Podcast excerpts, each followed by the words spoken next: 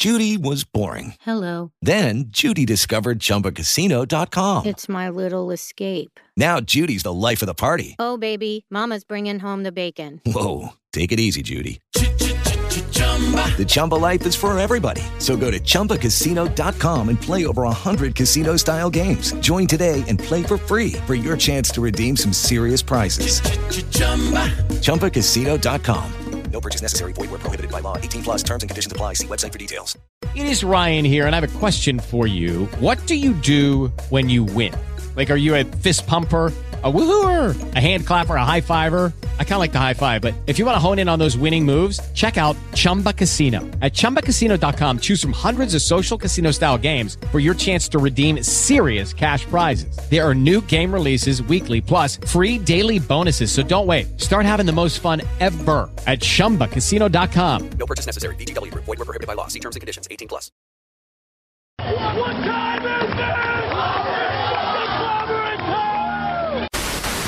Tonight, the revolution begins. I'm expecting a fight, hoping for a war. We are the Bullet Club. I am the greatest living professional wrestler alive. One by one, they will all follow me. Bada boom, realest guys in the room. How you know? It's Mr. Money in the Bank, Seth Rollins. Could this be the dawning of a new era in NXT? Finn Balor is NXT champion. Here comes Balor! Connecting! That's it. Coup de grace!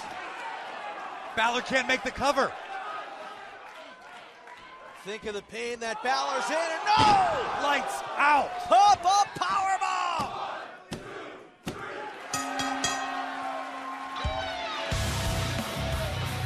Here is your winner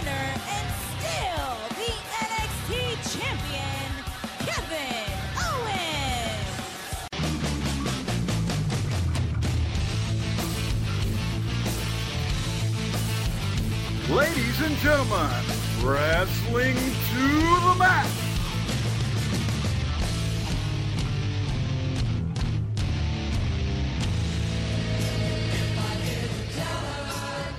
And your hosts, Gary Vaughn, Sean Garmer, and Paul Beezer.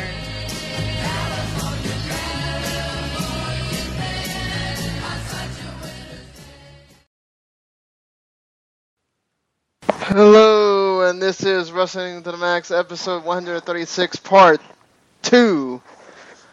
And, uh, yeah, hey, Paul, we got your name right in the intro finally. Yay!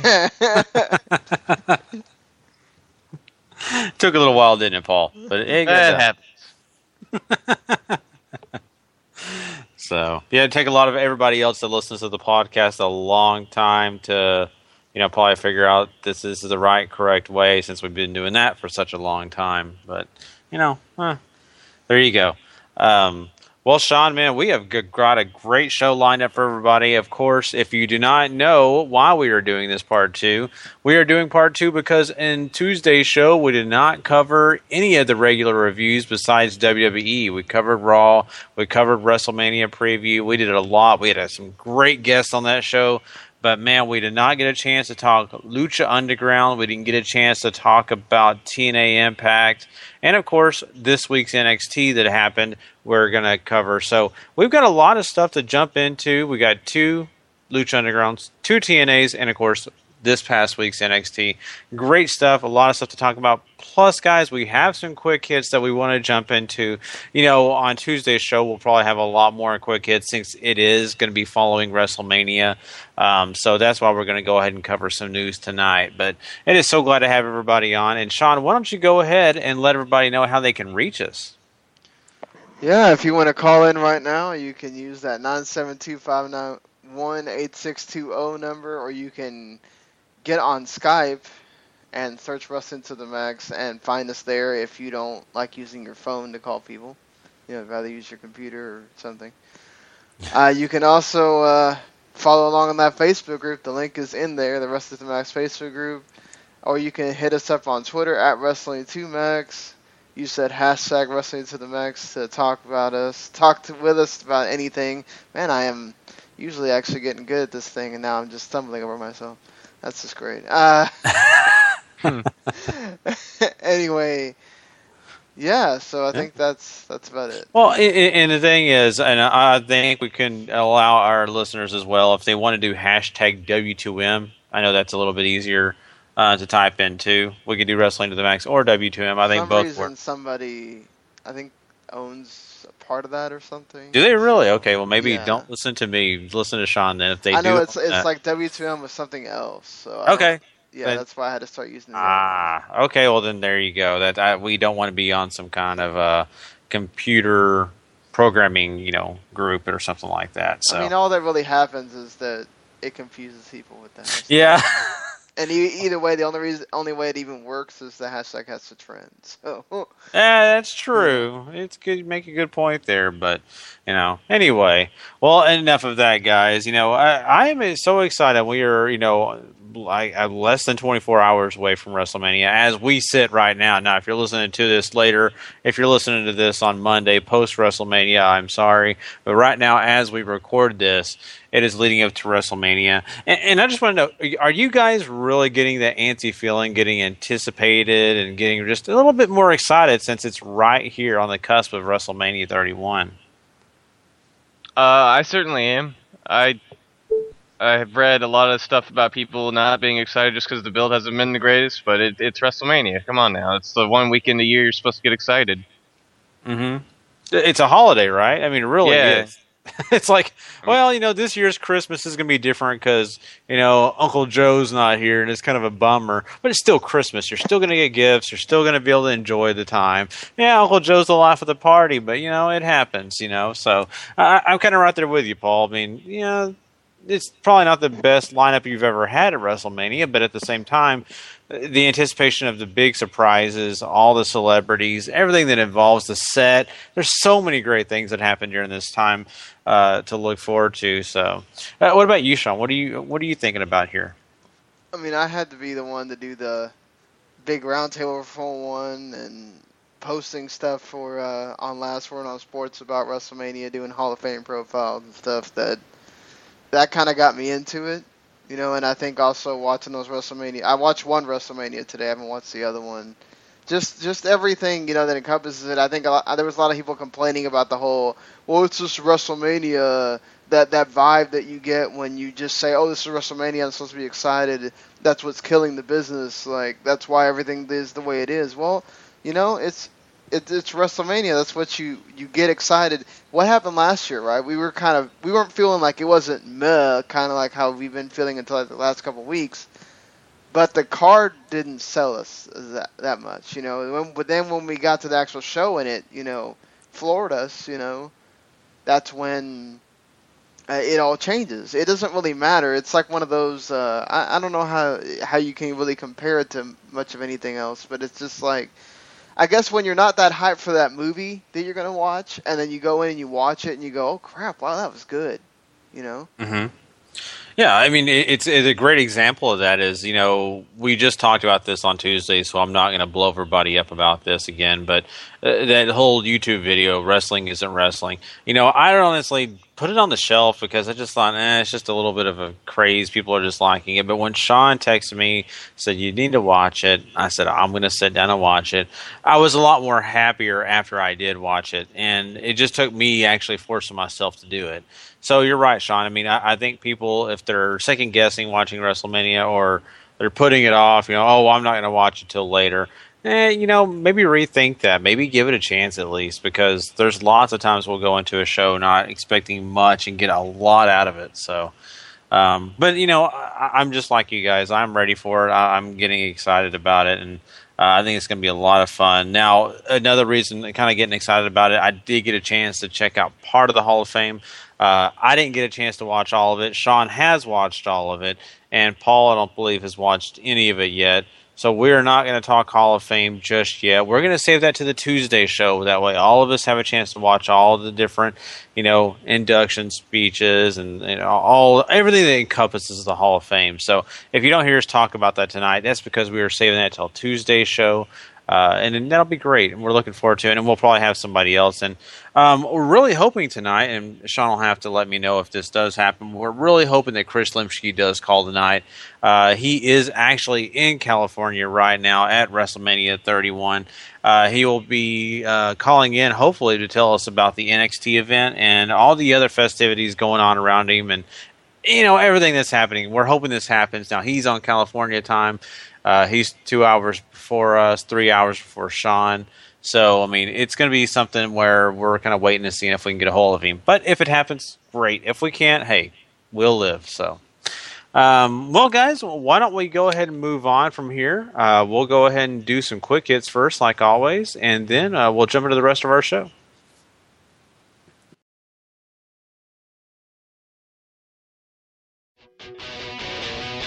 It's time for wrestling news. Quick hits.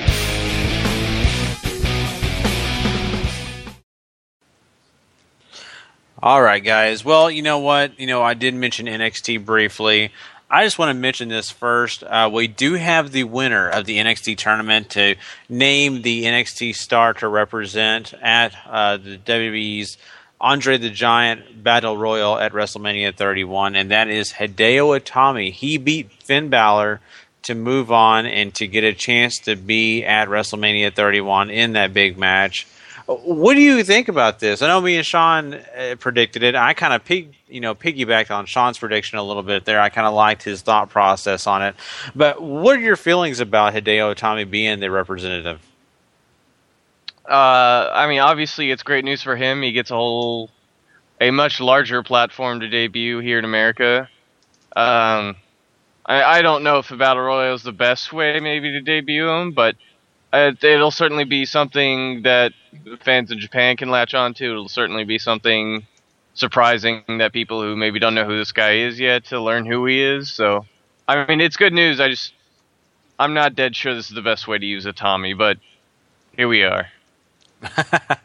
now, I, I, want to pose this question to you, Paul, because you are honestly uh, big into Japanese wrestling. You you've studied it, you've watched a lot of it. Do you think that WWE has chosen Hideo Itami to be in this spot, to be on one of the biggest stages, because of the fact that right now Japanese Japanese wrestling, especially New Japan, is pretty hot within the wrestling community. Do you think that's the reason, or are there other reasons that you know they?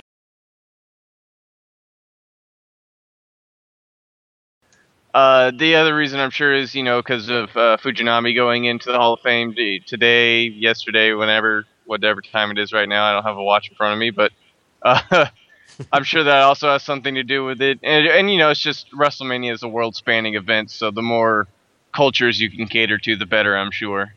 Yeah, I, I definitely understand that, you know, and it's great. It's really cool for you know, especially all the Japanese fans that'll be showing up to this WrestleMania to get a chance to see a, a representative of not only you know NXT but their culture. So, um, but Sean, you actually chose Hideo Itami to win this, you know, tournament uh, and to make it to this battle royal. So, what, what were your thoughts when you heard the news? Oh, I was excited. I think. Uh, well, I wasn't too excited because we had heard that they moved the Battle Royal to the pre-show. So I'm not happy about this because I don't care that it's on the network. It's still separated on the network, just like it would be on a DVD, just like it would be on anything else. The pre-show is separate from the main show. Mm-hmm. So I don't really think that that's the greatest thing in the world. You're gonna debut this Japanese superstar. You have a guy that a Japanese legend going in in your Hall of Fame. He already went in, but he, they'll show him at WrestleMania with all the other ones. You know, it's just. I think it's almost like a sort of slap in the face. I get that they needed to have this battle royal on the pre-show because supposedly timing issues or whatever, but why not do Tyler Breeze then or something that just not if you're gonna you're gonna pick somebody that that big that reaches such a global appeal. I think it's cool that you do it on the main show. Mm-hmm. You know. I get that. So, well, um, hey everybody, we do have Chris Limsky on the line. Hey man, how's it going? Oh, it's going pretty good uh, here in in San Jose, and having a damn good damn good time. Awesome, man. So, uh, what did you get a chance to do today? Did you get a chance to do anything special? Uh, no, today I just pretty much just relaxed. Uh, went crazy last night. Went to NXT, then afterward we had a little mini party afterwards, and it was it was a lot of fun. Oh, that's great. Now, tell us about this NXT show. I mean, what what were the biggest parts of it? Maybe give us some tidbits about that. It felt like it. It was probably the most fun I've ever had at a wrestling show in a long while. It felt it literally felt like an indie show when I was there. Like every the entire card, everybody like referees, um, he faces heels, everybody was over. It was just such a great feeling, and to see five thousand people cheering for NXT is such a surreal sight. And you can tell that it, it like the, the wrestlers weren't expecting it either because when they when they came out, they they had like a little twinkle in their eyes, kind of like, "Holy shit, we we made this happen." that is awesome, man. I love to hear that. And uh, you know, uh, we heard you know uh, a little bit of information, but we were just talking about Hideo Itami and the fact that he made it uh, to WrestleMania through the tournament. But did he do something special at this event at NXT that everybody's been waiting for? Oh yes, he teased and then finally hit a certain GTS go to sleep, and it was wonderful. The the pop that ever the pop that happened, it felt like a like a legit WrestleMania pop. It was nuts. That's awesome, man. I'm so glad to hear that. You know, hopefully we'll be seeing him do that on the, uh, you know, on a regular basis, man. So, um, you know, I, I'm just kind of curious. So, so who who was the most over guy? I mean, you said everybody was pretty much over, but it, did one certain guy get the most praise and accolades? I know Finn Balor is probably a popular guy. Tyler It was, it was Finn. I, I think it was Finn had to be the most over. Wow, that is so awesome. I mean, you know, I was just telling the guys uh, before we got on the, the podcast tonight. I said, you know, I've seen Finn Balor plenty of times, heard his music. Right now, I am hooked on Finn Balor's music. I don't know why, but it is stuck in my head. And I'm sure seeing him live and getting to hear it live, that's pretty awesome. So, um, you know, we know that Kevin Owens is injured, but uh, did he at least be able to get out there and cut a promo or anything like yeah, that? Yeah, uh, Sami Zayn cut a promo saying that he was very excited that NXT has gotten this far. He, uh, he mentions he named it Cesaro, which got a huge pop out of the crowd. And then Kevin Owens came out and they kind of uh, had a dueling promo. Owens said, like, you know, you were in NXT for two years, but I did this in about two months. So, tease okay. their feud continuing later on. Yeah. Wow. That, must have been really neat. I mean, uh, just to see Sami Zayn out there, and, and, and because we haven't seen him in a little while, at least on the uh, tapings that they've shown us. So it's probably really cool to see him. Um, well, what did, what did you think about uh, some of these other uh, aspects? They, now, how long was this NXT show that you actually saw? Was it an hour, two hours? Three and a half hours. Wow. Yeah, yeah. Like Sasha and Charlotte went on like 17 minutes, and it was incredible. Wow, that is great. Now, were there anybody else in the crowd that was maybe part of the main roster, or maybe any, anybody that you saw um, that wasn't really a normal part of NXT? Well, I mean, there's yeah, there's a bunch of like main roster guys, but the the coup de grace of the quote unquote main roster guys was when Triple H goes to the back. I'm right, I was right by like the like where the agents were and Trips and Stephanie. So Trips goes to the back before Baron Corbin comes out. So he grabs Vince to let him watch Baron Corbin's match. And Vince had the hugest grin when, when Baron Corbin came out, so that should tell you something. Lucky Land Casino asking people what's the weirdest place you've gotten lucky? Lucky? In line at the deli, I guess? Aha, in my dentist's office.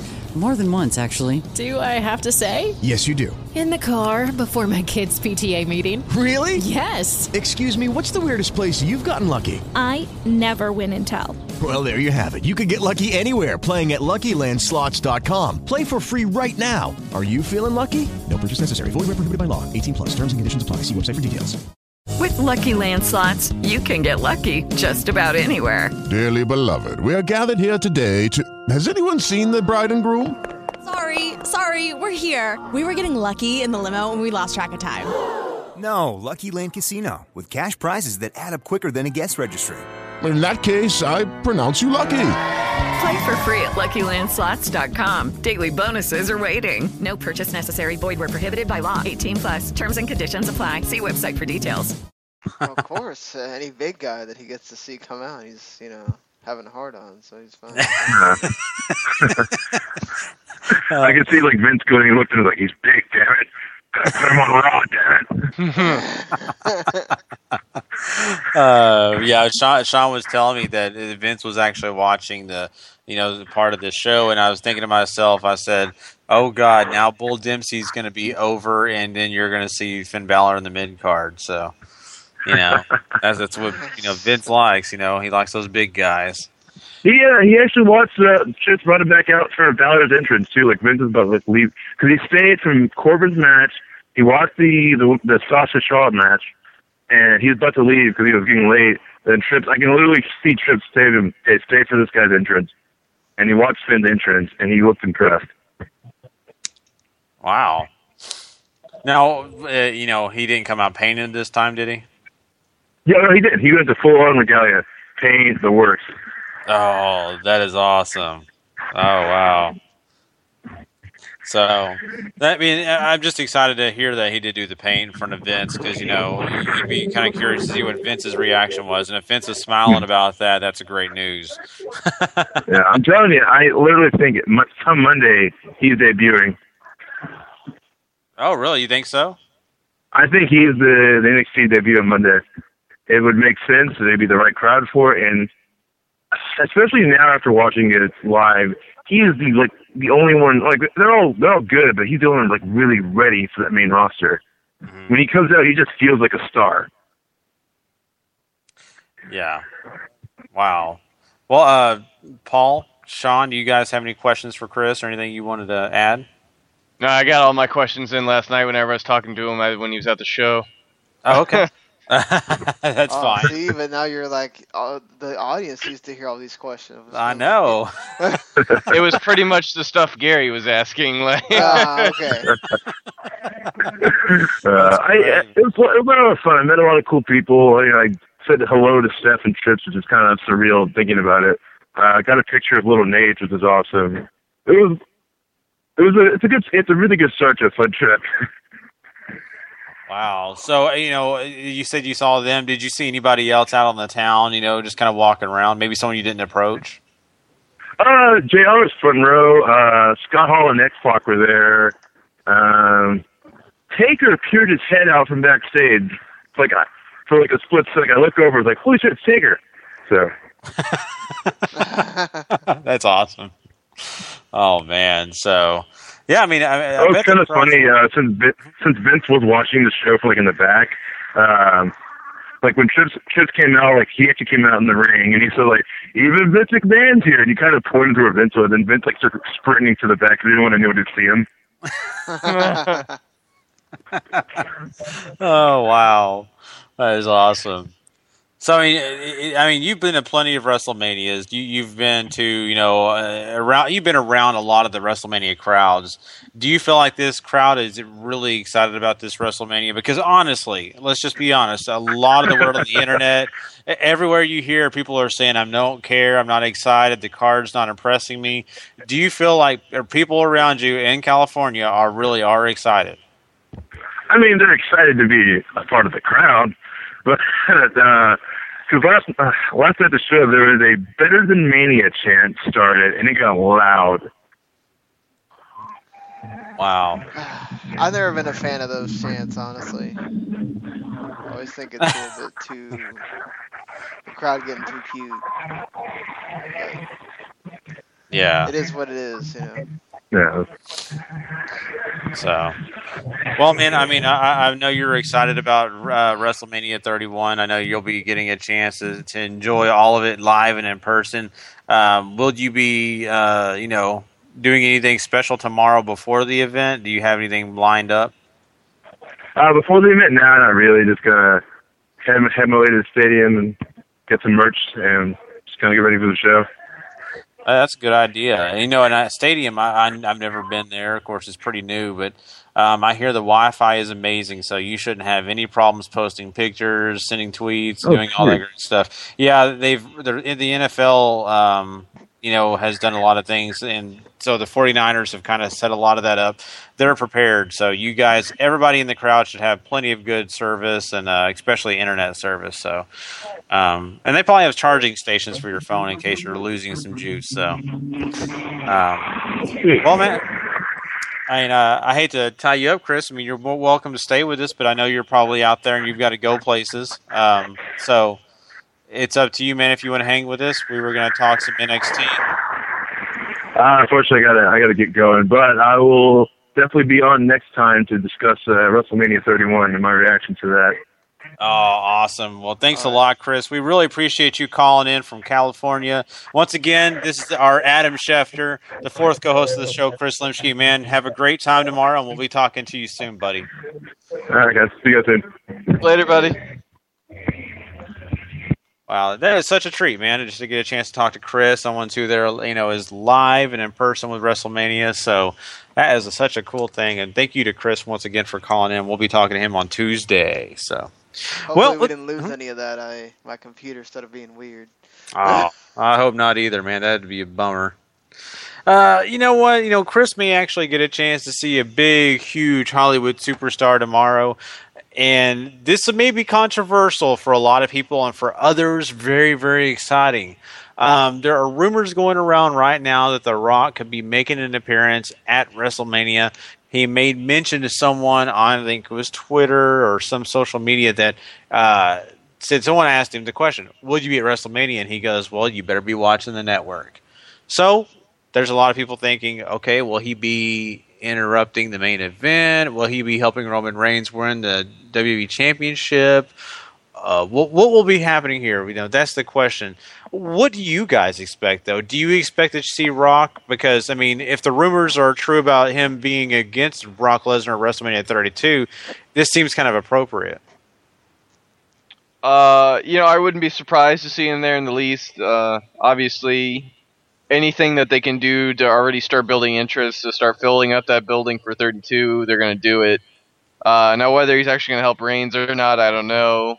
Whether he's going to just mess with Brock, I don't know. Or whether he's just going to come down and cut a promo saying he's going to be at 32, I don't know. But uh, it'll be interesting if he is there, to say the least. I'd expect him to be there. Uh, I I really hope it's not that he gets involved directly in the finish because, for one, if you're gonna have Roman win, it doesn't make him look strong to have Rock have to help him. You know, just we don't need a repeat of Royal Rumble. We already got the reaction. We got the Royal Rumble. If just gonna have the same ending again, except for it's him beating Brock, I mean, I just think that's kind of crappy. And if he does get involved in the finish, it would kind of ruin Paul's uh, prediction because I imagine if Rock's out there, Rollins is not going to decide to show up. So Mhm. I, I, I, I don't care if he shows up like after. I just if you're going to have Brock retain and then Rock shows up at the end, okay, cool. Um, but just like there's a bunch of scenarios that it kind of messes up if if he does show up. So. Yeah, uh, that's true. I totally agree with that. I mean, my my thing about this is is The Rock is nowhere near a guy that can be full time, part time. He's so limited on his schedule that I mean, if you do anything, you tease anything, it's not going to be effective. If you ask me personally, unless he has a big break here somewhere where he can be on Raw the next night and maybe do some cameos here and there. But I just I fear that if he gets involved in that main event and does anything, there will be nothing for another three months, and then he'll reappear, make some trash talk, and I just don't see that being a good thing. I, I just if he shows up, I want him to be showing up to support Roman Reigns, not necessarily to get involved in the match, just to be a support system. Um, and if anything happens, it can be something where it's after the match, or you know, something where it doesn't involve him having to come on maybe Raw the next night. Let's just say it that way. So, I mean, who's to know? Uh, Seeing The Rock would be great. Don't get me wrong if you guys are upset because I'm saying that. But The Rock is awesome. Love to see the guy, but I just don't want him getting involved in storylines he can't help.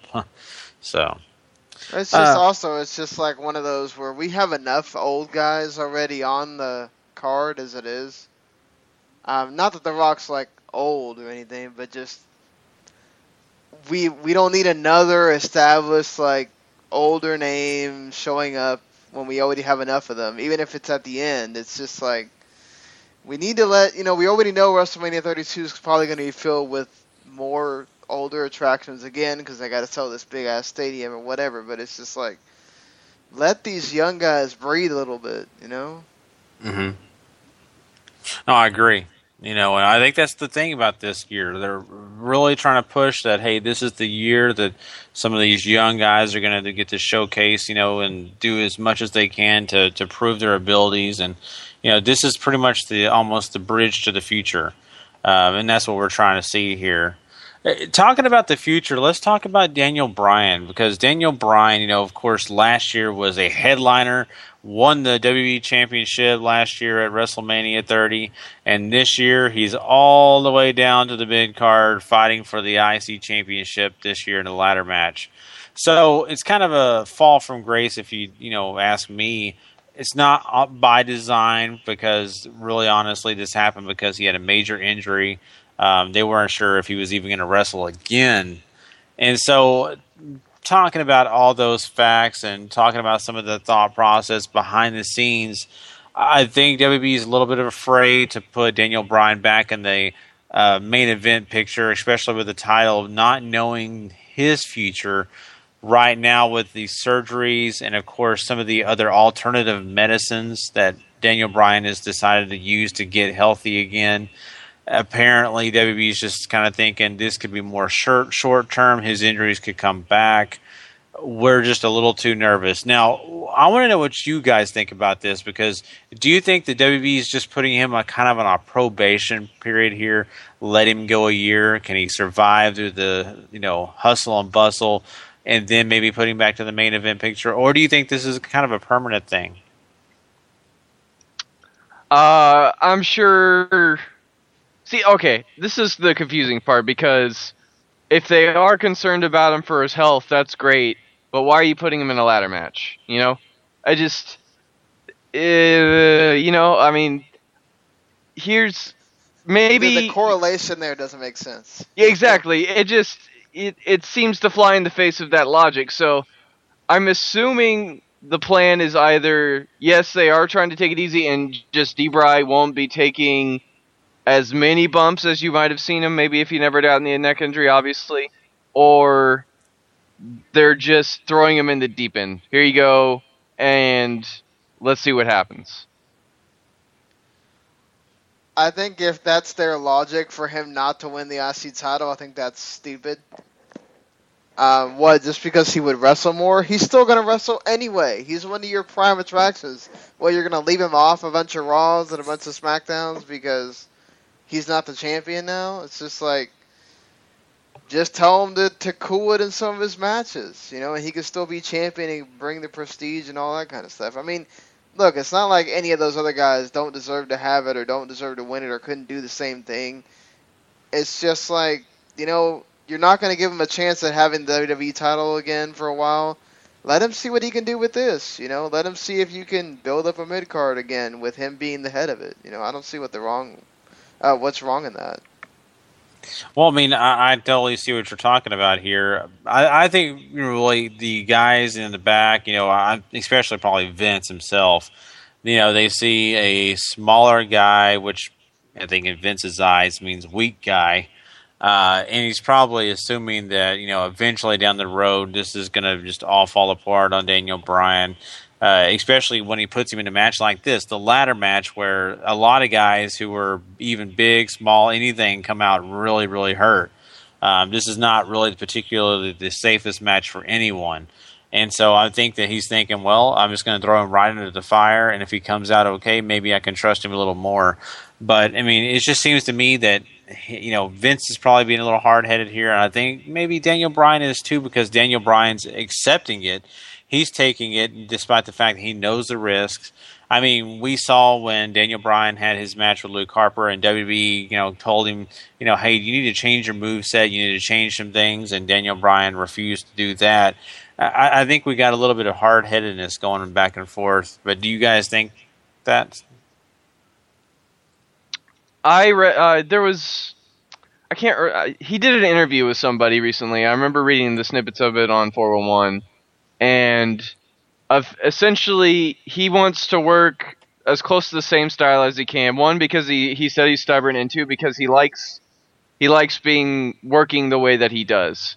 Uh, he doesn't want to go out there and just sort of short, shortcut everybody who's come to expect a certain level of work from him, and all, all that good stuff, which, which is fine. I can totally respect that too. And he also said that the WWE doesn't he doesn't think they have that confidence in him to be that marketable guy as the as the number one guy, you know, with the belt and everything. So, uh, which is utter horse crap because obviously the whole any fan base that you go to now in the WWE in America is over. He's over with them.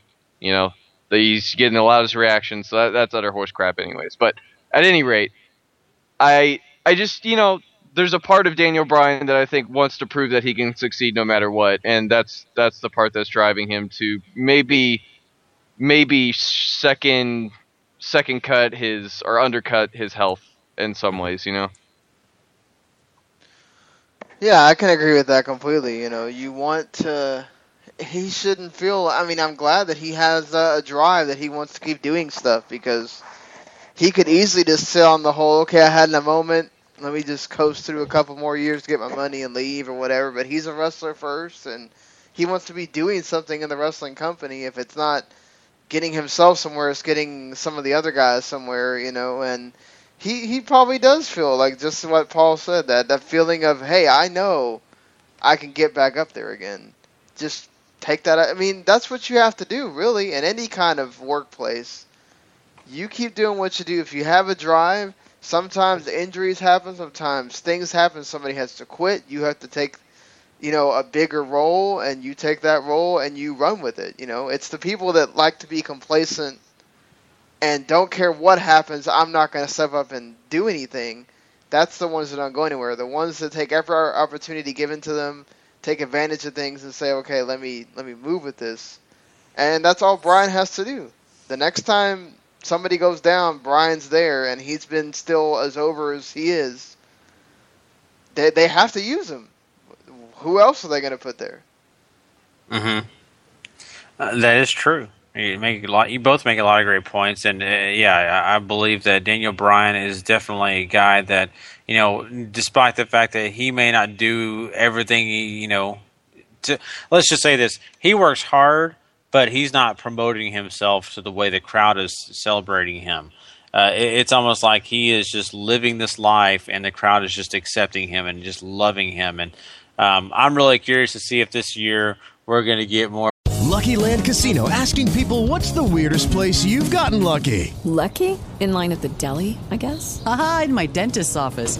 More than once, actually. Do I have to say? Yes, you do. In the car before my kids' PTA meeting. Really? Yes. Excuse me, what's the weirdest place you've gotten lucky? I never win and tell. Well, there you have it. You can get lucky anywhere playing at LuckyLandSlots.com. Play for free right now. Are you feeling lucky? No purchase necessary. Void where prohibited by law. 18 plus. Terms and conditions apply. See website for details. Hey guys, it is Ryan. I'm not sure if you know this about me, but I'm a bit of a fun fanatic when I can. I like to work, but I like fun too. It's a thing. And now the truth is out there. I can tell you about my favorite place to have fun. Chumba Casino. They have hundreds of social casino style games to choose from with new games released each week. You can play for free anytime, anywhere and each day brings a new chance to collect daily bonuses. So join me in the fun. Sign up now at ChumbaCasino.com. No purchase necessary. VGW. Void prohibited by law. See terms and conditions. 18 plus. For those ending of WrestleMania yes chants and people walking around and, you know, get some of that. I'm, I'm really kind of curious how that's going to work out because I think the fans are still wanting Daniel Bryan to be in that main event picture. And uh, I'm just, you know, I'm sure they can let their voice be heard. Let's just say it that way. Um, well, you know what? We have another guy, you know, that is going to be wrestling this Sunday at WrestleMania, and that is Sting. Now, we've all been speculating on, you know, how Sting is going to fare in this match against Triple H. You know, is he going to be the Sting of maybe, you know, two years ago, five years ago? Is he going to look better since he's lost weight? How is this all going to work out? And, and the biggest question is, is this his last match? Now, Sting recently came out and said that you know he's not sure what the plans are for the future with him. If WWE wants him back, if he's willing to come back, maybe even for a Survivor Series. But he says right now, as it stands, this is his last match. So what what you know, I know we don't have crystal balls here. I know we really can't, you know, look into the future. But what do you expect? Do you really think that we are going to get a chance to see Sting again or do you really feel like this is the finality? Uh, you know, I only think he's saying this because if the only other plan for Sting after Triple H is The Undertaker, and The Undertaker has a big question mark over his head as far as health goes, I'm pretty sure he's trying to cover his base. Because I, I don't know who else they would want to put him in the ring with outside of maybe Cena at some point. Um, and that's even if he feels like he can, he has another match in him, you know, because it's not like he's a spring chicken either, you know.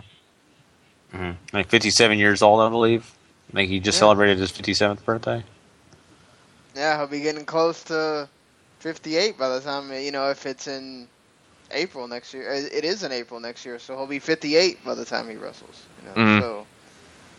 I, I mean, I don't like you know if that's all he wants to do is he's dead set on Undertaker and that's it, you know, and, and I don't blame him really. I mean, that's the match everybody wants to see. Yeah, it's about 10, 15 years too late. Uh, but you know, I will withhold my judgment if he works. If he, if I see him work fine against Triple H, I don't see uh, why not the same can happen with the Undertaker a year later. Um, I'm also interested in the. Under- That's why I'm interested in the Undertaker and Bray match because whatever Undertaker and Bray match we get, that will probably be the likelihood of a Sting Undertaker match because Sting is not, you know, this great pure wrestling guy either. You know, he's it's sort of what Bray what we're gonna see with Bray. You know, so that's what's so intriguing about these two matches. Can we get the Sting and Undertaker? And supposedly there's already rumors of them both being booked for Raw. You know, so um, obviously WWE's thinking about it. But uh, obviously it'll have to be on how Taker feels and how Sting feels. You know, so. Mhm. Um, I hope it's not his last match. I hope we get the even if it's them staring at each other and the lights go out and then they're not there anymore.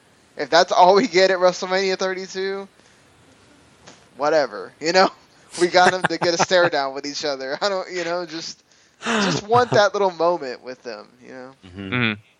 Yeah, and I really do think your best chance that is that Monday Night Raw following WrestleMania. That's probably your best chance. You know, Uh, usually that's some of the most exciting television you get is that night after, and I think that would be a big, big moment for all the fans. Um, so I mean, I think that would be cool. You know, the whole. You know, let's say Undertaker does lose, and Undertaker comes out and says, "Oh, I'm retiring" or whatever, and then Sting says, "Hey, no, no, no, wait. How about one more match with me?" You know, just Mhm. That would be great. it works. Yeah, I, I totally agree. And you know they can build their story. Then you then you have an entire year to build that. You know, and uh, you know I, I just I would I'd be so excited to see that. I really do hope it ends up like that. That just me personally. Um, you know, talking about that, you know, Monday after Raw, you know, and of course all the you know Raws following, you know that you know, I think that WWE is going to have a lot of things that'll be changing up a little bit. Of course, uh, Chris alluded to, you know, maybe Finn Balor will be making his debut, uh, and some other big events will be happening. Uh, one thing, though, that we're hearing is that apparently the Divas division is going to be given more of a chance. That's right. That hashtag must have worked. You know, hashtag give Divas a chance because the rumor going around is that the Divas are going to get more time. The storylines are going to be more intricate. They're going to give them a lot more than they've been doing. It's not just a two minute match here and then you're done. They're going to actually give these divas time in the ring and actually get a chance to put themselves over with a crowd. So I want to know what you guys think. Is this too little too late, or is this about the right time? They can build on this and they can move on to the future. Uh, you know, it's tricky with these guys because obviously you already have a crowded roster. Your track record with bringing up guys and girls um, from NXT still isn't great. Uh, so when it comes to the Divas division and you're already struggling to keep people interested in that, even though they've done a pretty okay job, I think, these last couple weeks with them. Uh, you know, I just you got to be nervous for any time that they're going to try to reinvest in something because you don't know how long it's going to last. They've done this with the tag division before, they've done it with the Divas division before, and they'll seemingly abandon it at random. So hopefully it means something this time. Yeah, with uh, Total Divas season four coming, I think it's like June or July. I don't remember when exactly. I mean, I just think that we've talked about this plenty of times that it just seems so weird and ironic that you pick a reality show to allow these divas to have their time to show their personalities to let them have storylines with each other or whatever. And then you try to translate that to a wrestling show where those storylines do not work. Most wrestling fans do not care about the cattiness between two girls and girls i mean women being women at at some points during that show is really what that amounts to at, at times. You know, a lot, and a lot of it also is very scripted in a way, but you know, just you got to put wrestling into that. You can't build a storyline around something stupid and then go, okay, you guys are just gonna wrestle, well, and and also have like two minute matches at that. You know, because it makes people feel like, what am I investing in? You're you're telling me to watch this TV show so that I can understand why they're wrestling. That doesn't work you have to watch the wrestling show to understand why they're wrestling. You know, so you need to give them time to establish why they're wrestling on the wrestling show, and uh, hopefully that's what happens. But like Paul said, and we've seen this a gazillion times. They're just are they going to really go with this? Is this going to be something where the moment that rating for that area where the Divas match was on doesn't move, does Vince just go, okay, forget it? You know, not understanding that you have how many years of training people to understand that Divas matches mean nothing. That's going to take more than three months. It's going to take maybe a whole year for people to understand, and possibly having Charlotte and Sasha Banks come up and and and filling out that roster a little bit more to have more of a division around each other to say, okay, this is what we're presenting to you. Either tell us whether you like this or not. You know. Mm-hmm. No, I, I think you're right, and you make a great point. You know, they have trained all the wrestling fans to really just kind of not really care about the Divas matches and make them the second thought, and that's going to be uh, hard to overcome in the short term. I think that's more of a long term thing, and unless you're just a really diehard wrestling fan, you know, the casual fans are really going to have to learn a new way of thinking. And that takes time. It really does. So let's hope that not only are the fans patient, but hopefully WWE's patient with the fans. So to their credit, they already did that in the build up to WrestleMania. You know, it's just it's one thing of building up something to WrestleMania and then saying, okay, what that that worked or didn't work, let's keep that going you know, mm-hmm. instead of, oh well, WrestleMania happened, we can just keep doing what we were doing before because no one's gonna care again. So. oh man, well you know what? Uh, let's hope that the WWE fans do care about what you know is going to be happening new after this WrestleMania. One of those, though, apparently, guys, is that there will be a new person as a part of the company. I'm sure they'll be joining the NXT ranks pretty soon here. Apparently, former UFC star Phil Baroni is signing with WWE. He had headed to WrestleMania to get a, uh, contract signed. I don't know if you guys know who he is. I'm not a big UFC guy. Um, so, I mean, but have you guys heard anything about this story? And, you know, what do you think about the fact that, you know, you know, we've got Brock Lesnar, and of course, there'll be some uh, other UFC guys probably headed towards WWE's way. Do you think this is the way to go to sign some former UFC guys? Uh, I Phil Baroni isn't a name that leaps out at me as far as recognition goes. Granted, I'm not into MMA as much as I used to be, uh, so that might have something to do with it. I don't know if going after a lot of MMA stars is a great idea. Uh, some of them aren't the greatest at selling themselves when they're trying to be themselves, much less when they're trying to be a character. Uh, so I guess we'll just have to see. If you think they do have something, though, because obviously these guys are legitimately trained to fight, they're going to be in impressive shape, um, and some of them might actually have some more name value to them.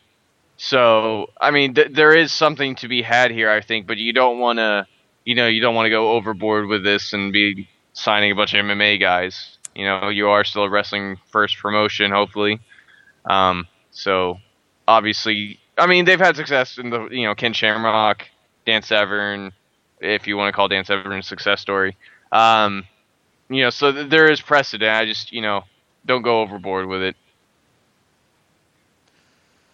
Yeah, I think uh, you know just if you're bringing uh, him in, supposedly he cuts a really good promo. That's what I've heard from everybody. Uh, just uh, you know, you have to be you need to let him train in NXT, figure out what he's got, and then I, I just don't think that this is one of those guys you fast track just because he has the UFC name. I think you need to let him build a character for himself and all that kind of stuff, and then you bring him up. You know, I just think that that's something you can build upon a big match in once you have him established, at least in NXT or something.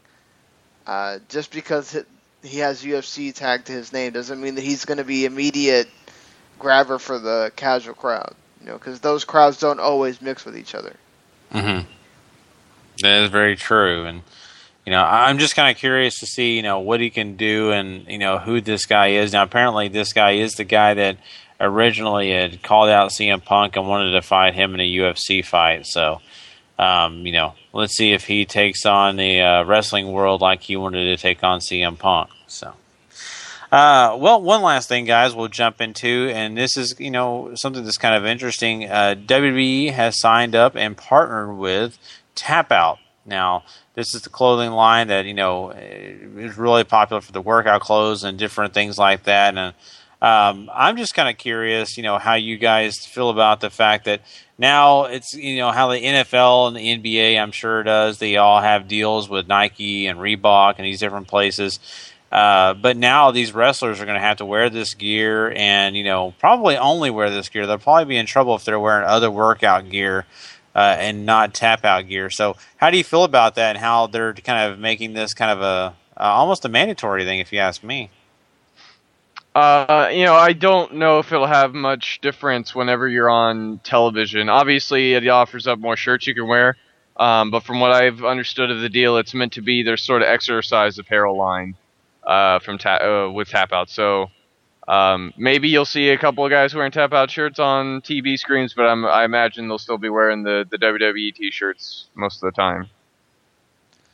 This was more of a whole like just that WWE got to kind of go 50-50 with Tap Out on something, and they changed Tap Out from being this clothing brand to being like WWE's like official fitness brand or whatever. You know, it's just kind of like the NFL, and they have their deals with Under Armour or whoever, and you know you can only wear Under Armour stuff when you're working out or, or whatever. You know, WWE is doing the same thing. You can only wear this when you know if you're. It, it's not a big deal. It's just money for WWE, which they need to be making the. You know, I know people were complaining on on the Facebook group about that WWE is only in it for money and that they don't care anymore about anything else. And it's like, well, you know, you got to think about it. They're losing money on the network right now, millions. Any kind of endorsement deal they can get with somebody, they kind of need to take right now. you know, this thing with DraftKings, how it uh, apparently is against PG and all that. They don't have WWE fantasy leagues on DraftKings. It was just an ad deal where WWE goes uses the Miz to talk about DraftKings for a little bit. You know, it's really not that big a deal. I mean, I, I don't know if let you know we both got kids, Gary. Is that gonna make you be upset that WWE is endorsing betting? No, uh, not to me personally. I think there's worse things that my daughter could see on television. So, yeah, uh, it's not like you know it's a big alcohol company or you know anything like that. You know, so I wouldn't worry about it. Me personally, uh, I think sometimes people are a little touchy. You know. So, um, well, you know that pretty much wraps up the well, news. I had a couple of things from Oh. the Hall of Fame. Uh, Go ahead. Rikishi had his speech, and in his speech, he thanks his entire family. He does not mention Too Cool at all. And Scotty went on Twitter and said, uh, "Well, we were three guys that all made each other, and one guy doesn't remember that apparently. Um, should Scotty have a issue that him and Grandmaster were not mentioned at all? When, let's be honest, are using he's using the Too Cool music. He's, you know, uh, Jimmy did the worm right in front of his dad when they did the dance off off the stage a little bit. Uh, at the end of his speech, I mean, it's obviously an ode to that. So I mean, you, I just think that that's kind of wrong. But uh, what do you guys think? I imagine it's something to do with what we're going to see tomorrow, which is Roman Reigns. Uh, obviously, I I I always wonder how much of this stuff is them and how much of this stuff is the E saying, "Hey, maybe mention this a little bit more so you can help us hype up the show tomorrow." And I have a feeling this might have been one of those times where it's the the latter, where they want them maybe to focus some more on the family aspect that the Samoan family in wrestling has. Um, I mean, it's uh, does it suck that Too Cool didn't get mentioned? Yeah, because they were a unit for a very long time. Even though Rikishi is by far the one who got the most exposure uh, and was the biggest star out of those three, even though you could make a, I, I suppose, a small case for Scotty uh, Hottie as well. But um, I, you know, it, it's his time to say what he wants to say. If he wants to thank his family more than he wants to thank Too Cool, then that's his prerogative. Uh, yeah, I'm, I'm the same way. Uh, it's his speech. You know, he can do what he wants. Eh, purposely, you know, leaving those guys out, I'm not so sold on. I mean, I, I think that he may have either forgotten to write something down. Maybe he skipped over them on accident. I mean, when you're doing those kind of things, it's a little bit nerve wracking. You're in front of all these people. You're trying to, you know, thank everybody and it's a very very difficult task. I mean, he purposely may have left them out, and I don't know why he would. They were a big part of his success. Without that group, Hello, it is Ryan, and we could all use an extra bright spot in our day, couldn't we? Just to make up for things like sitting in traffic, doing the dishes, counting your steps, you know, all the mundane stuff. That is why I'm such a big fan of Chumba Casino. Chumba Casino has all your favorite social casino style games that you can play for free anytime, anywhere with daily bonuses. That should brighten your day a little. Actually, a lot. So sign up now at chumbacasino.com. That's chumbacasino.com. No purchase necessary. VGW Group. Void were prohibited by law. See terms and conditions. 18 plus. With the Lucky Land slots, you can get lucky just about anywhere. This is your captain speaking. Uh, we've got clear runway and the weather's fine, but we're just going to circle up here a while and uh, get lucky. No, no, nothing like that. It's just these cash prizes add up quick. So I suggest you sit back, keep your tray table upright, and start getting lucky. Play for free at LuckyLandSlots.com. Are you feeling lucky? No purchase necessary. Void where prohibited by law. 18 plus terms and conditions apply. See website for details. you know, how much is Rikishi really the guy? You know, how much is he uh, popular without the dancing and doing all that? You know, I'm not really sure that he is that popular. I'm not sure he gets the Hall of Fame. So I totally get where Scotty's coming from and Grandmaster Sexay. I, I really understand that. But, you know, you got to give the guy a break here and just, hey, you know what? Be happy you were getting a chance to to let people know, hey, I was with a Hall of Famer, you know, and you know, we had a great time. A couple other things. Uh, there was this mask guy wearing a WrestleMania hat and a suit that appeared uh, various times during the red carpet show. Uh, he clearly has this bandana thing over his face, so you cannot see who he is. You anybody want to guess as to who it might be, or I posted Um, a Facebook group if you want to go see it, but it's I I couldn't tell. You can see him a little bit behind the DDP when DDP talks, um, but this picture that's there is quite more clear. I can't really tell how tall he is or anything. I was sort of thinking maybe Sting, just Sting didn't want to be seen there or something. Um, other than that, I mean, I cannot imagine. Even if an NXT guy was there or something, just don't show him. I mean, why would he need to walk around with a mask on? I mean, just Yeah, I'm kind of right there with you. You know, it's kind of uh, you know, a big question because why is he doing that? Why is he wearing the mask? Ah, I'm trying to think who that could be. I mean, it could be Sting. Uh, um, I don't know. That's a, it's a really good question. It's hard for me to say though because I mean, without any knowledge and without any really president, I, I can't think of anybody else they're trying to hide from us. Joe, maybe. Uh, he did show up at uh, Jim Ross's uh, one man show apparently. Oh, really? Yeah. He doesn't. on stage with him. Now, see, from the picture I'm looking at right now, I don't see the size. Like, I don't see a gut, so I don't know if it's really Joe. Yeah. Uh, so, I mean, to be Uh, honest with you, the build doesn't really fit Joe looking at the picture. Like is like his Joe is a little bit squattier. This guy has a more defined neck and shoulder thing going on for him. I don't know who it could be. Like usually guys who go through this much effort to hide their faces are luchadors, uh, and they usually just wear their mask. So uh, that's a head scratcher on that one. Last thing, uh, other than apparently the the uh, Hall of Fame uses the same. People are making a big deal about this. I don't know why. The every award show does this.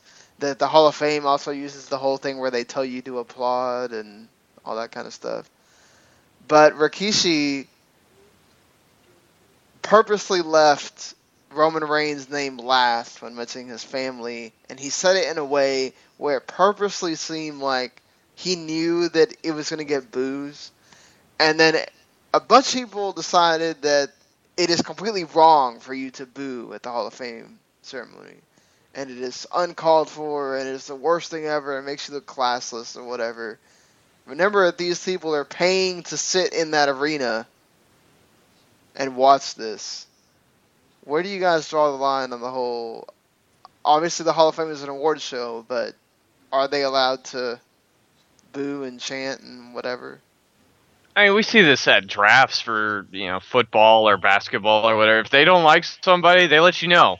Um, they paid to be there. I agree, but I mean, there's a different feeling. Like maybe, I, maybe it's just us as a community need to realize that it's not about being a smark during the Hall of Fame ceremony. It's about respecting the business and uh, recognizing accomplishments and all this stuff. But if people are going to boo, they're going to boo. That's, that's just how it's going to go, you know. Yeah, I mean, this is the wrestling community you're talking about. I mean, they have fun. They're, you know, really emotional about different things. I mean, look at Larry Zbyszko. Eh, During his speech, I was kind of surprised a little bit about how much the crowd liked him. I really felt like, you know, some of his WCW stuff and some of the other things that he did, maybe people were going to be against him, but they really, you know, kept chanting his name Well, and let, things let's be honest.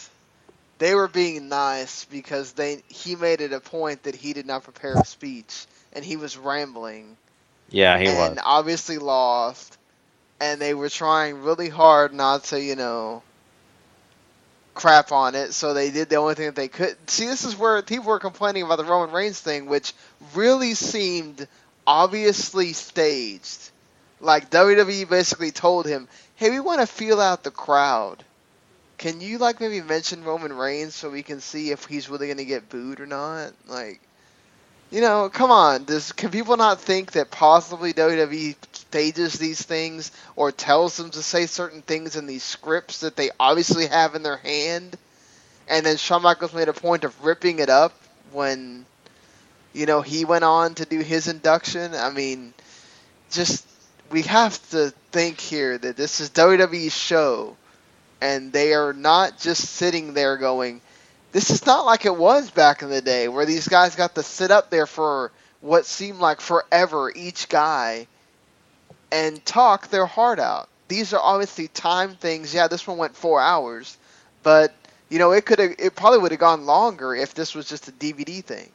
So, I think in a way WWE has this stuff scripted out a little bit here and there. And why are we sitting here just going, "Oh, oh, it's we're just horrible people. We're horrible people for booing." Like, okay, when they booed at Trish for having a husband, okay, that one I thought was a little bit out of line, even though it felt like a little bit of a joke. It know? is.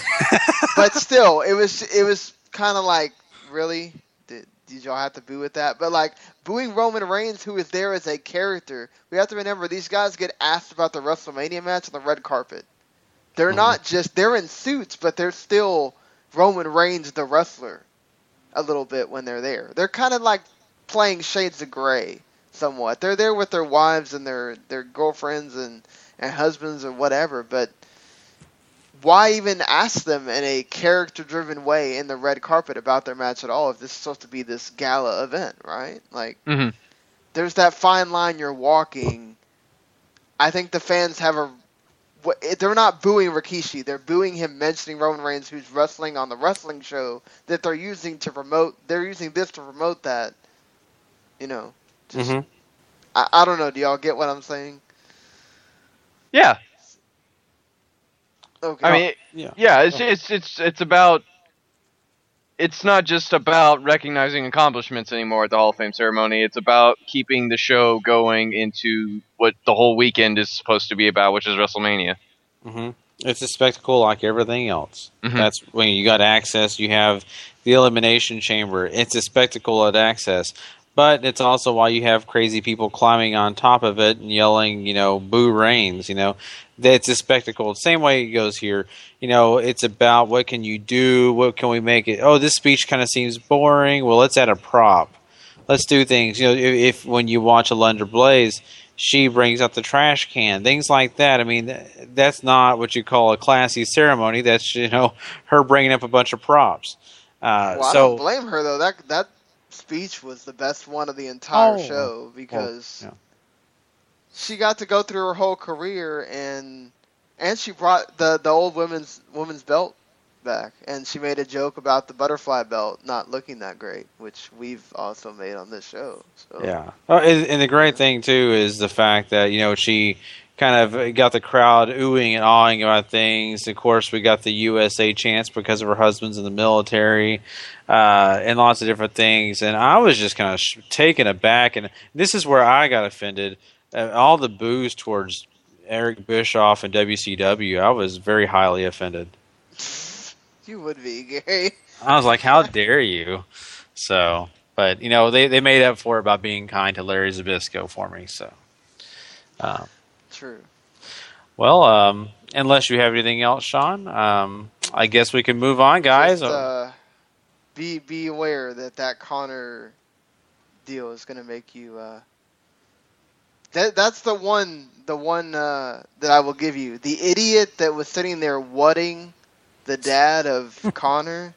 You can go kiss my ass. Uh, but yeah, that that speech, uh, that the speech, the everything, the just Daniel Bryan basically breaks the fourth wall completely. during that speech, it is if you you thought kayfabe was dead, he breaks it completely for you. wow. he basically goes right out and goes, "Well, you know, this isn't real." So, but you know what Connor went through, that's real. You know, just. Mhm.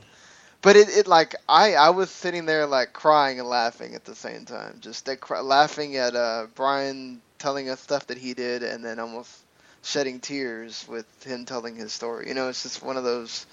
My God, that we we needed one of these moments at the Hall of Fame, huh? Yeah.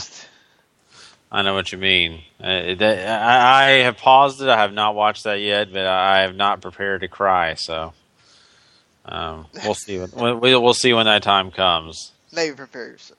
Yeah, there you go. Well, guys, let's go ahead and move on. We got plenty of show reviews to do, so why don't we go ahead and hop into some NXT and uh, talk about what's going on on that side of the world. WWE Developmental NXT.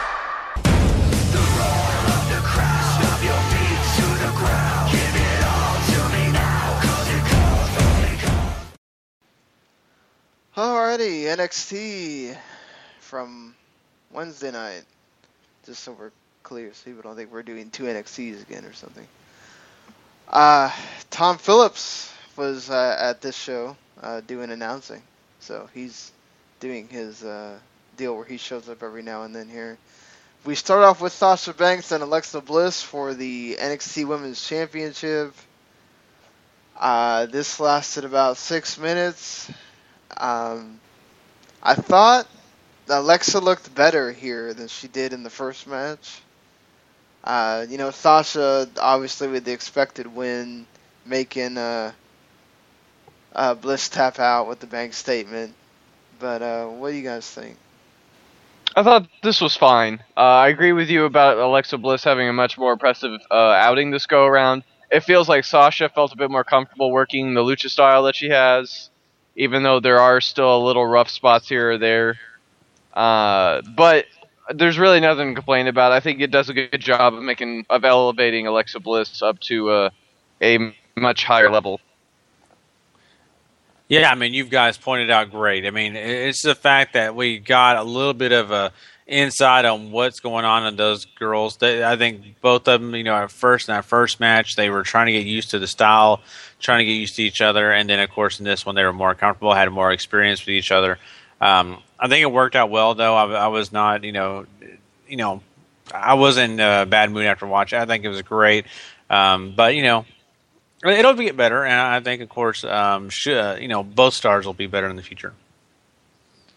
Yeah, I think uh, what's funny is that Sasha, when she first came in, she was doing some of the lucha stuff, you know, and then she Mhm. kind of changed her moveset around and all that stuff. So it's gonna be interesting to see what Alexa does. But I appreciate the fact that she's not just resting on her laurels or whatever of just okay, well, people know that I haven't been here very long, so I'm just gonna go out there and have a match, or whatever. She's really trying. She's trying to have different moves, and she has the the glitz flip or whatever, which is really cool looking, you know. So uh, it's different. We don't see that out of everybody, and uh, I appreciate that they went out there and tried to actually have a, a match, regardless of whatever uh, Alexa's level is or, or anything. So Yeah, and, and the one thing I, you know, it's kind of funny that I even thought about this. I think it's because it's WrestleMania time, but you know, Alexa, you know, did the lucha stuff, but I also kind of thought about the fact that we had Snooki at a WrestleMania, and her size compared to the rest of the the divas out there was a lot different. And this is the same instance, and you know, sometimes you've got to be able to find ways to make up for your size. And I think what we're seeing here is Alexa's doing that. She's definitely finding ways to make up for all the, you know, problems she's having, not you know, matching up height wise, and that's good. That's a really positive thing. Yeah, true that. So let's uh, move it along. We had uh, what is it? We had uh, Kevin Owens talking about how you know he knows how great Finn Balor is, um, but uh, you know Balor made an impact with his body paint. He did it by grabbing the NXT title, and he's going to prove again that you know he, he wants Balor to bring the demon, but he's going to prove again that nobody's going to take the NXT title away from him or his family. Uh, then we have uh, this was really interesting. I like this because it's a character development for both ladies. Uh, Emma coming in to talk to Bayley again, telling her, "Hey, I told you that you being nice and all this stuff, and you being Bayley is is not going to work for you. Uh, you need to be more aggressive, sort of." And uh, Bayley's like, you know, because Emma basically tells her that the crowd is going to fool her into thinking that, you know, what she's doing is fine, and Emma's and Bayley's like, no, no, no, this crowd is the one that helped me do all this stuff that I've done and all that. And then Emma just freaking slaps the crap out of Bayley. So, uh, there you go. And we also have one from uh, Tyler Breeze who calls Itami hideous. Itami. And, uh, you know, he's, uh, well, I have a win over Itami. And then Itami comes in he's like, I have a win over you too, Breeze. So we're getting a two out of three falls match between Breeze and Itami, and man, uh, uh, but then Breeze tries to save it by going, "I didn't say yes, dummy," and leaves. Uh, you know, I really enjoyed the the Bayley Emma segment as well. Uh, that slap was soap opera proportions good. Just damn, slapped the crap out of her. Uh, you know, I'm looking forward to seeing what those two do with each other, how that storyline progresses along the way. Because Emma, I think, is a very intriguing case um, for how you can rebuild yourself very quickly, possibly, and find your way back up where you were. Uh, and then I, the Itami and Breeze work so well together. Two out of three falls is only good news. The one thing I want to say about the Emma and Bayley thing is that, it, like Paul said, it's very intriguing.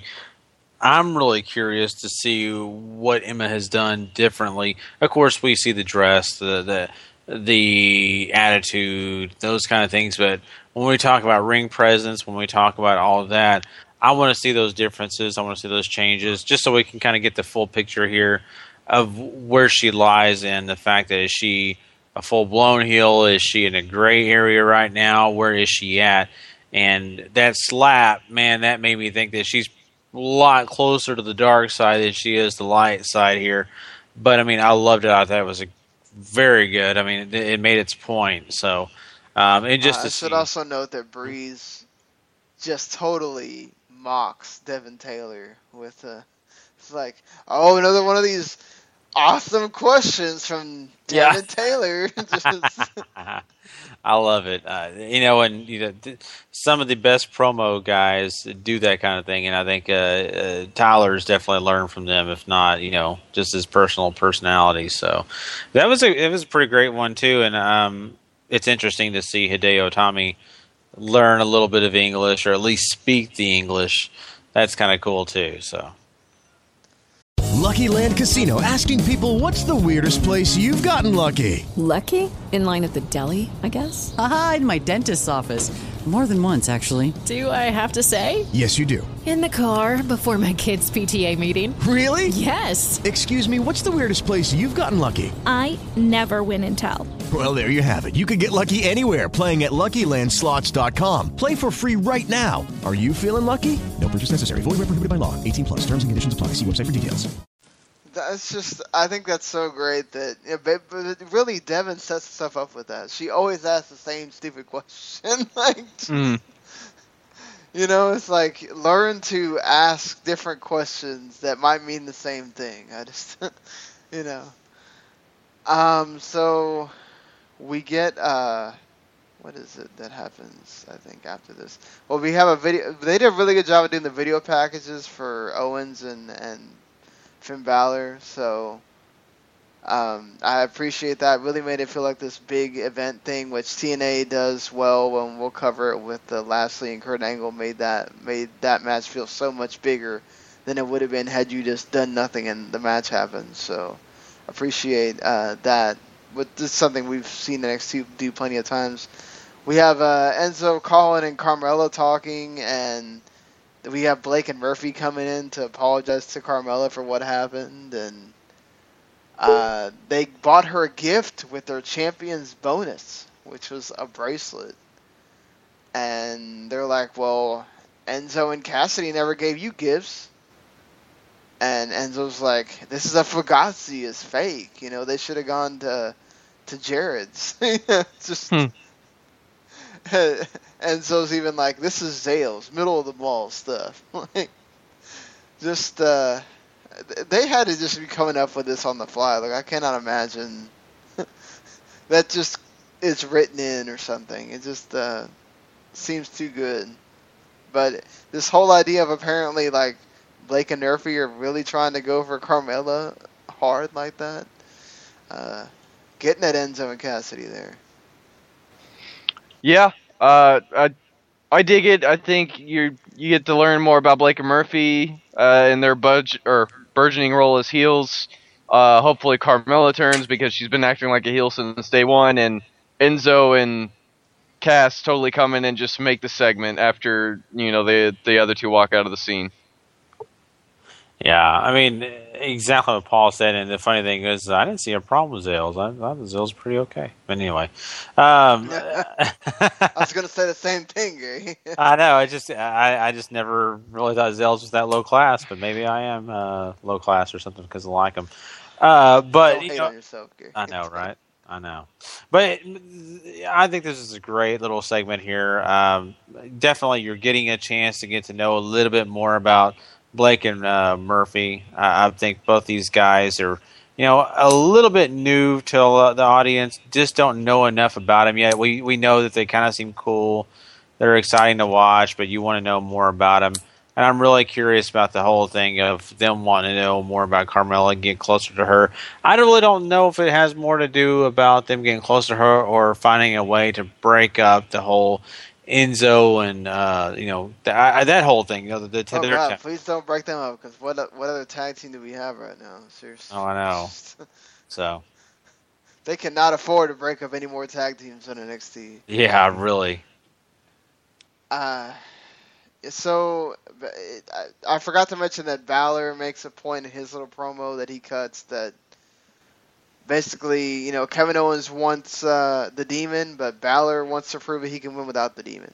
So it's either, you know, uh, Owens played his little mind games to make Balor feel like he didn't need the demon, or you know, and and does it cost him or not? Whatever. That's something that they play up during the match, which I appreciated, and also that Corey Graves, you know, makes the point of, hey, champions make more money. You want do more successful, sort of things. I mean, they only had two guys, but I think Corey Graves is really getting really good at uh, being the color commentator there. But aside from that, this NXT Championship match, it felt like it went on, or it's only like I think like 15 minutes overall or something. But good lord, it felt like it went on longer. Uh, just greatness personified. I think uh, best way to to say it. Uh, what do you what's your, what's y'all's take on it? This was pretty darn good. I really liked uh, Kevin Owens' attack on the knee, uh, sticking with the knee, and it ultimately playing a factor into the finish. I think it told a great story. Uh, definitely one of the better NXT title matches I think we've seen, no matter who was holding the belt.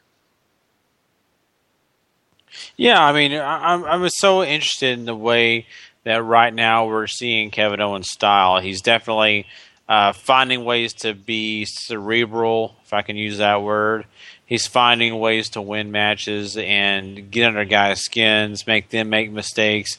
It's not about his mistakes, and I just think it's interesting to see that progress as time goes on and each new match that he has. And you know, hey, you know, Balor was right there with him. He had every chance to win that match, and you just saw that Kevin Owens took advantage of every single little mistake that Balor made, and I like that. It shows a lot in what kind of champion Kevin Owens is. It also builds on his heel side. All those great components. I think they're playing with him very smart. Uh, and uh, you know, but you know, the match itself was very good. I mean, I was very pleased with it. Yeah, Sean's right; it did feel like a little bit longer to me than actual. Uh, you know, I'm used to them just having one, you know, or break, but they had two breaks here, I believe. Three breaks. I. Was it three? Wow. See, I, I remember it was more than one for sure. So it did feel a little long, but hey, it was worth it. I enjoyed it.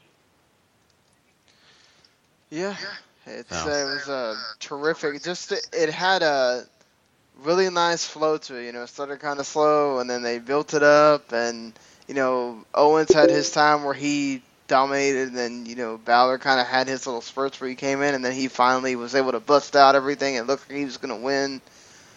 And then uh, you know, just the the working on the knee hurts him because the the whole coup de grace and he can't pin him. So Mm-hmm. um, that was really well done.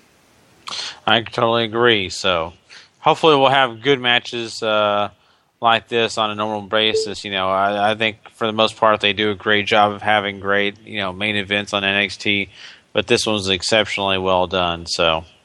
Um, well, guys, uh, that pretty much wraps up NXT. Uh, it's really cool to get a chance to talk about that in this part, but now we have to move on. I think it's time for us to talk some Lucha Underground and see what's going on over there. Uh, people are speculating that apparently that masked person could be Sheamus or The Rock, maybe. Uh, I could see Sheamus. Yeah, I could see Sheamus too. He's too. Uh, the build on that guy is a little too small to be The Rock, because obviously The Rock is just ridiculously ginormous now. Yeah. Yeah. I mean, I could see it, them wanting to hide Rock like that, but why would Rock just not sit in a rafter or something Mhm. instead of walking by like that? So I'm sure Sheamus probably just didn't. Whoever it is, just was hoping that he was never there in the it's shown, but he was standing around talking to people. You could see him when they have DDP talking to Maria Menounos. You could see him in the background just standing there. So it's really funny. Like it's just okay. There's this guy. He's not making an opportunity to walk around. Of course, he's probably not seeing the camera either. So. That's true. All right. Well, I guess uh, that does it for NXT. So, gotta Let's do move on to Lucha. Yep, let's do it.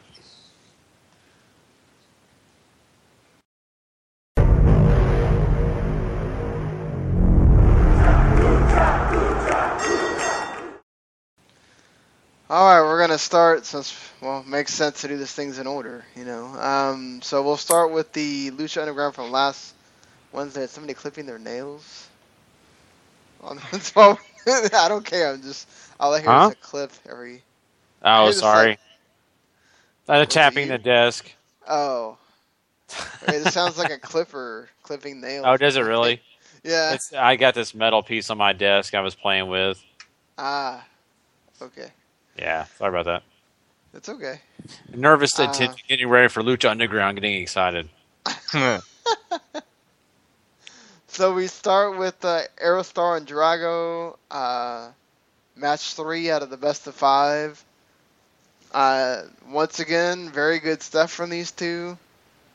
Um, Aerostar kind of knocks uh, Drago off balance, hits a hurricanrana, and then he does the uh, drop of the dime with the splash for uh, the win. So Aerostar 2 1 on on the uh, best of five series. I really enjoyed this match much more than their first two. It felt more complete. Uh, they started out slow and they sort of built up to the crazy lucha stuff instead of just jumping straight to it like they had in their first two matches. Uh, so I really appreciated the the well executed attempt at uh, having a full match instead of just a a, a sprint to the finish line with lucha. Gary. Yeah, I'm right there with you. I mean, I, I, I was wondering how they were going to change these matches up from being, you know, what they have been in the past, and I, I kind of saw that formula, and I thought, okay, I like this. It's not straight into, hey, let's go from, uh, let's go from 100 to maybe 60 back to 100. No, they they started out slower until they got into the paces of a higher pace match, and they kind of slowed it down. And I mean, this is kind of a difficult thing when you have a series like this because you got to find ways to change it up. And I think they did a good job here. I mean, it's eh, out of all of it, really, the honest thing I can say is no matter when these guys have a match, what style it is or what it is, I've been enjoying it. And that's the best positive thing I can say about it. I don't have anything to bad to say about any of these matches they've done before. So it just makes me curious how they're going to change it up the next time. I mean, this what this is a best of seven, or, or uh, is it seven or Five. Five. Five. Okay, so I mean, we only got a couple more matches to go, I guess. So still, at that point, five matches on television. That's a lot of matches to have against the same guy in a consecutive row. You know, I know on Raw and stuff they do things like this where they have the same guys face each other, but usually they throw little wrenches in there. In this case, they can't really do that. So. Which is fine though. These two are so good that I'm sure they can, you know, like they did with this match as opposed to the first two. They figured out a way to make it a little bit different. So Mhm. we shall see. Uh, I really enjoyed it too. This was really fun, and what Paul noted, I was going to say. So you covered it. Uh, we go to Big Ryck uh, with the crew. Uh, I will say that uh, the video package with Konnan talking about chess being like a battle or whatever, and he's playing chess with Puma. That was kind of cool. You know, they don't fail. This is the one thing that they never fail with is these backstage things. They nail them every time. Mm-hmm. Um, and then we have Big Ryck against the crew in the three-on-one handy elimination handicap match. Uh, Big Ryck basically disposes of. Uh, is it um? Bael first. He choke slams him, and uh, he he takes the cane away because they're about to hit him with a cane, and then he uh, blocks a double suplex and then clotheslines the crap out of Castro into next week, and then Cisco tries to walk away like he's slick or something, and Sexy Star shows up and basically throws him back in the ring, and then he punches Cisco in the eye and then slams him out of the chair for the win. So pretty simple stuff, but I like the way it was executed. What you guys think? I thought it was fine, but I think it makes the crews look about as threatening as a pack of puppy dogs. yeah, I mean that's that's about all they got left now. yeah, you, you speak the truth, Paul. Um, and you know, I was really hoping that you know the crew would look a lot stronger. Not that I want them to go over on Big Ryck, but I wanted them to give him you know more of a, a time, and, and they really didn't. And Sexy Star being involved and all, I mean, I, I think that's okay. But I mean, it, it's just to me right now they're just kind of going at that a little bit weird. Maybe they didn't want it to last a long time. That's the best guess I have because if you want these guys to have a longer storyline, you can't let them be made to look that bad. Yeah, but he got his revenge in like the first match or whatever. So what else do you have to do? Exactly. That's that's my point. I mean, what if you really wanted to end that quick? Well, there you go. But that's kind of weird to me. Ending it that fast. I just hope that they have something planned. You know, where they're once again already introducing new people. So it's just the the the rate at which they introduce new people can kind of offset that, but also it's only a one hour show and you can only have so many people on the one hour show at once. So right. you know, it's it, are we going to have another three weeks before we see Big Ryck again? That's the thing. Uh, then we uh, basically go uh, straight into the main event, which is a grave consequences match or a casket match, whatever you want to give the term. Mil Muertes against Phoenix with Katrina being out there. Uh, this is a match of the year candidate for me, at least from Lucha Underground. Just brutal, and brutal in a good way because that's exactly how Muertes feels, and he gets to show us exactly how he feels. Freaking ripping Phoenix's mask to where he's hanging by. It's hanging on by like the edge of his neck, basically the whole time. His face, it, you can see the middle of his face the whole time. It's, he's bleeding, busted open. He's just he uh, power bombs Phoenix uh, onto announce ta- the announce table, but it doesn't break. And that really small little announce table that looks like you know somebody's computer table you buy from Kmart. I mean, it just it it, it doesn't look like you know the big announce table we're used to. Um, so just crazy stuff. But Phoenix winds up winning because Katrina gets involved and uh, basically sh- shatters the stone or whatever. What do you guys think? Uh, I completely agree with you about being the match of the year candidate. Uh, this is also some of the best booking I think Lucha Underground has done to date as far as matches go. Phoenix totally has a star-making performance in getting the win, but Mil uh, Mil Muertes looks absolutely dominant, uh, ripping the mask. I mean, he tosses Phoenix around for a good at least a half to almost three fifths of the match. Uh, just completely dominating. I dug the finish too, even though it seemed a little. I I don't want to say rushed or contrived or anything like that, but it, it did feel a little rushed. Uh, Katrina hitting him with the rock and then burying him with the rock was also uh, pretty neat and symbolic and all that good stuff that you expect out of stuff involving Mil Muertes. But I just you can't really speak highly enough of the match. You guys have to go and watch this one. It's it's totally worth your time. Yeah, and the beatdown is not boring at all. It's a very interesting beatdown, especially if you're into the story because you understand that, dude, they're they're fighting over this woman, but he's more pissed about the fact that Phoenix has just done all this stuff to him, or whatever, and it's just uh, it's it's really cool to watch. Mm-hmm. I mean, you guys made all the great points on this. Um, the one thing I will say, this was a pure battle. It really, really was. I mean, everything is involved in this match. It is definitely worth a end of year candidate, you know, for the best match. And uh, it tells a story all the way through. You get everything that you want out of a match, and the the ending is very, you know, uh, I guess you'd say theatrical. Uh, you you've got the story going there too, especially with that rock being buried with Muertes. Um, but the most interesting thing to me is the fact that you know they were able to get this done and really make you know at least Muertes you know have a lot uh, of offense. You know, really taking Phoenix to his bitter end. You know, I, I know in lucha the mask is everything, and just the symbolism of destroying that mask is almost like a symbolism. I'm destroying you, and I like the fact that you know it is uh, you know told like that. So I, I think it was a great match. Though I hope everybody gets a chance to see it. I agree, and that's the end of the first uh, Lucha Underground. So, going into the Lucha Underground from Wednesday, we were uh, told the week before that we're to have two championship matches one from AAA uh, with El Patron and uh, Tejano in a bull rope match, which is not a bull rope match like the one we see in WWE where they have to touch a bunch of corner posts and lights go up and it looks dumb. This is just a pin and submission thing uh, where you get to use the bull rope.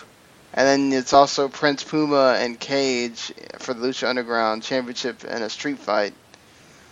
Um, and right before that, though, we start off with the Angelico, Ivelisse, and Son of Havoc uh, feud continuing.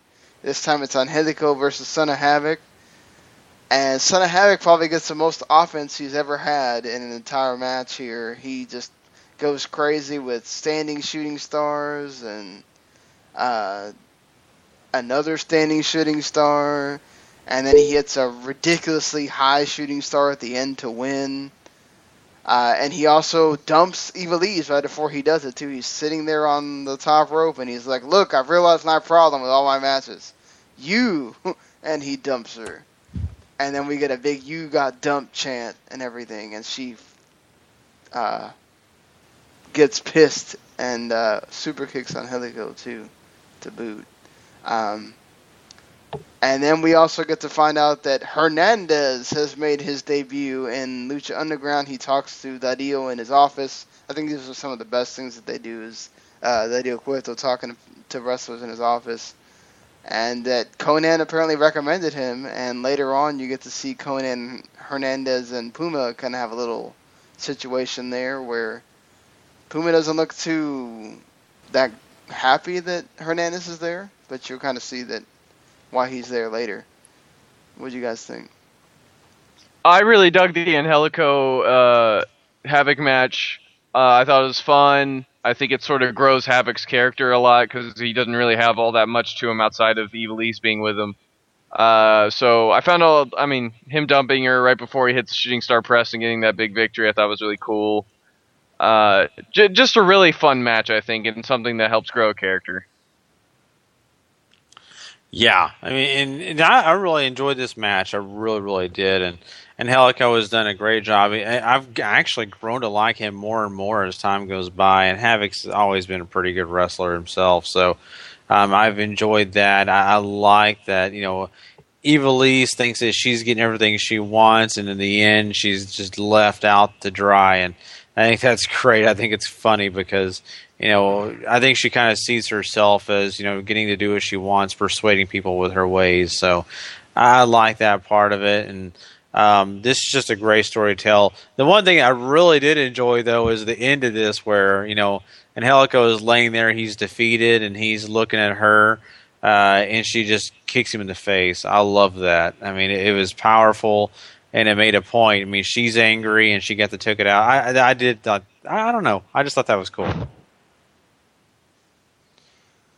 Yeah, I agree. Uh, anything on uh, Hernandez? Anything? Happy to see him. I, I love Hernandez. Yeah, I, I, think he's in the right spot. He really, really is. You've got other power guys in this uh, promotion. Uh, it'll be great to chance, you know, to see him against Cage, against some other guys. I, I think that this guy will definitely contribute very, very well to Lucha Underground. Yeah, I think he's going to be a great addition. He can, I can already see uh, somebody salivating over the Cage and Hernandez matchup that we know we're going to have. So, I mean, yeah, that's that's got to be Vince's dream or something out there. I'm surprised Vince isn't like going bonkers trying to re-sign Cage or something now. That he's gone and done something with himself. Well, you never know. Maybe this will be the launching pad. So the AAA Mega Championship is on the line with Alberto El Patron defending against the former champion Tejano in a bull rope match.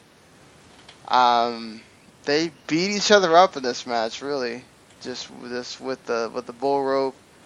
Um, Alberto kind of hits his his stuff. Uh, the hurricanrana he does is pretty sick. Um, Tejano, I thought showed a little bit more in the that little showcase match that he had than in this match. This was, I think, was a bit more um, about uh, Alberto getting getting a decisive win, but Tejano doing the power bomb was uh, pretty uh, cool too. Yeah, the power bomb through the table. Yeah. Uh, neat spot. I, you know, I the match is fine. I really, I was into it, and then the finish sort of comes. Uh, Patron hits the uh, the arm bar over the ropes, and Tano taps out pretty quickly. Uh, it's sort of, I don't know, the quick finish out of nowhere sort of killed it for me. Uh, that's just personally though. Well, you know what? I, I had a lot of high hopes for this match, and I thought it was, you know, decently done. Um, when you get these kind of gimmick matches, you know, you you kind of expect that it's going to be uh, not as you know technical or anything, but you do expect some, you know, kind of interesting things to happen. But I, for the most part, I think this is a middle of the road match. Um, I could kind of see where Paul's coming from about the end. I really didn't think of it in those terms.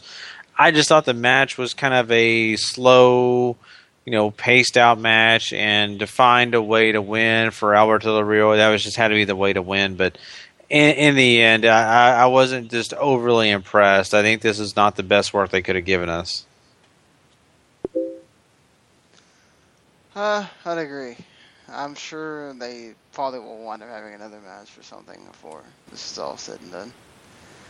Uh, the backstage segment that I mentioned, where Hernandez kind of interrupts Konnan telling Puma about something, and Konnan mentions their being together in LAX before. So TNA gets a mention on Lucha Underground. That's uh, that's nice. Um, and Puma's kind of unsure about it, and Konnan just kind of tells him, "Well, remember what I taught you, because you might want to use that in this match." And uh, Dario comes out to show us the new belt that they're gonna be fighting for. This one looks much better, much more like an actual belt that uh, I would agree with Cage that I I would want to wear. That other one just kind of looked like you know something they cooked up really quick. Um, but the main event, what do you guys think? Uh, this main event is pretty gosh darn good. Uh, not not up to that level that we get with the previous week's main event, but I I'd put it close. Uh, just the the springboard uh, 450 to the outside through the table by Puma might have been one of the coolest spots I've seen this year. Uh, they they just continue to work really well together. They play good big man small man uh, uh, yeah. dynamic uh, really well, and I think uh, I just Puma slash Ricochet is just one of the might be one of the best wrestlers in the world right now. I mean, he's just he's so good and fluid, and just it makes it sing whenever he does anything. I mean, I, yeah, I'm very, very impressed with Prince Puma. I, the one thing that I found interesting is that he got a lot more offense than I ever expected. I really thought Cage was going to continue his dominance over him. I thought if Puma was to win, it was going to be by the you know a strain of his hair. Uh, just by the little inch of uh, you know energy he had left. So I was kind of surprised that it ended the way it did, and the fact that Cage had a lot more problems with Puma than he did in the past. I, it's not that that's a bad thing. I don't disagree with the way it was booked. I was just kind of surprised because honestly, Cage has had a lot of dominance over Puma, and for him to go from having that much dominance to not really having as much dominance is kind of surprising. But you know, once again, I mean, uh, it has been I think a week or two since we've seen him in the ring. So if you want to go by storyline, maybe Puma's had time to kind of get his head together. So, but in, in the end, great match. I mean, I had a lot of fun watching it. I, to me, it wasn't exactly the best match on the whole night, but I did really, really like it. Uh, so, yeah, I, I you know I actually enjoy this. They keep working. Uh, I love the fact that you know I think even Konnan getting involved was you know added something because once again it's you know Konnan trying to do anything he can to make sure Puma wins. He gets whacked into the barricade. Hernandez gets involved because Cage calls him out to just kind of be there, but all he does is get on the apron. Uh, the some of the moves in here are sick. You know, just uh, the whatever the hell that was by Cage. The like, it almost seemed like he was going to do with the the F5 thing, but he turned it into a gutbuster. Uh, that was pretty awesome.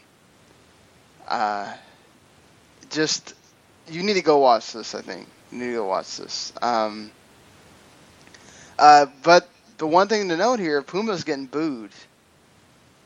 Um, and I think uh, you know we're sort of setting up Cage like a Brock Lesnar, where he's going to get cheered because he's beating people, and you know people are kind of into that right now. Who's who's the champions in most of these? In, in TNA, it's Bobby Lashley, Kurt Angle, legit guy. We got Brock Lesnar, champion WWE. You know, you got a Brock Lesnar type guy in Lucha that's getting, you know, traction. Seems like uh, we're we're trying to set some kind of trend again, where we're having the big guys be the main deal uh, as your champion, and and the crowd is responding to it in Lucha. I mean, I guess we'll have to see what happens. I mean, I'm sure Brian. I mean, Brian Cage has a huge following anyway, just because where they are in California. But it's not like Ricochet is chopped liver there either, you know. Yeah, no, I agree. I'm not saying that. I'm just. Well, It, yeah, it seemed like it's weird because normally that doesn't happen for Puma. Mm-hmm. It's true. Yeah, and I do. I totally see where you're coming from, Sean. It, it does seem like a trend. You know, all these big men, and um, you know, I, I think that maybe they, you know, think that you know these big men are the popular guys. You know, uh, to me personally, I really feel like you know Cage is a exceptional talent. I think he's got a lot to offer. I think that's part of the reason why he is at that top spot. But I mean, then again, I mean, it is kind of popular right now to have those big guys. The same way it goes for TNA. I mean, I think that Bobby Lashley is a guy that you know maybe if he was given a little more patience, he'd be a bigger star. But in TNA, he's a big star. So big guys are ruling right now for some reason. Lashley might just be over because it's one of the few people TNA has booked well. That, that's that's a great point too. Honestly, I, I think the one guy you don't have to worry about booking well is going to be amazing is EC3. Mm-hmm. Yeah, it's true. So, well, um, that pretty much wraps up uh, Lucha Underground. We got, well, you know, uh, a great two shows. I really enjoyed both these shows. I think we know as we kind of talked about, a lot of things happened, and of course, next week we will. Uh, of course, not this Tuesday, but you know, following week we will be joining you guys with more Lucha Underground news. But now it is time for us to move on to something else. And uh, by the way, people, if you want to know why that it sounded like a clipping sound, I just thought of the reason. It's because I forgot that I have a glass table, and no one knows that. So I'm actually the glass desk, and a screwdriver on a glass desk sounds funny, don't it? I'm just surprised it didn't break or something. well, that's exactly the that I was going to say. You know, it, it's the fact of the matter of you know if you guys ever hear shattering and then I go offline, I must have fell asleep and my head went through the glass. So. oh God. and, and then the computer falls to the ground. I don't know why I have screwdrivers beside my computer, but they've been here for like three months. I need to put them back in my toolbox. So, yeah. Anyway, That just would be a good idea. interesting story for you guys. So, all right, let's move on. Let's get on and talk about some TNA Impact Wrestling, guys.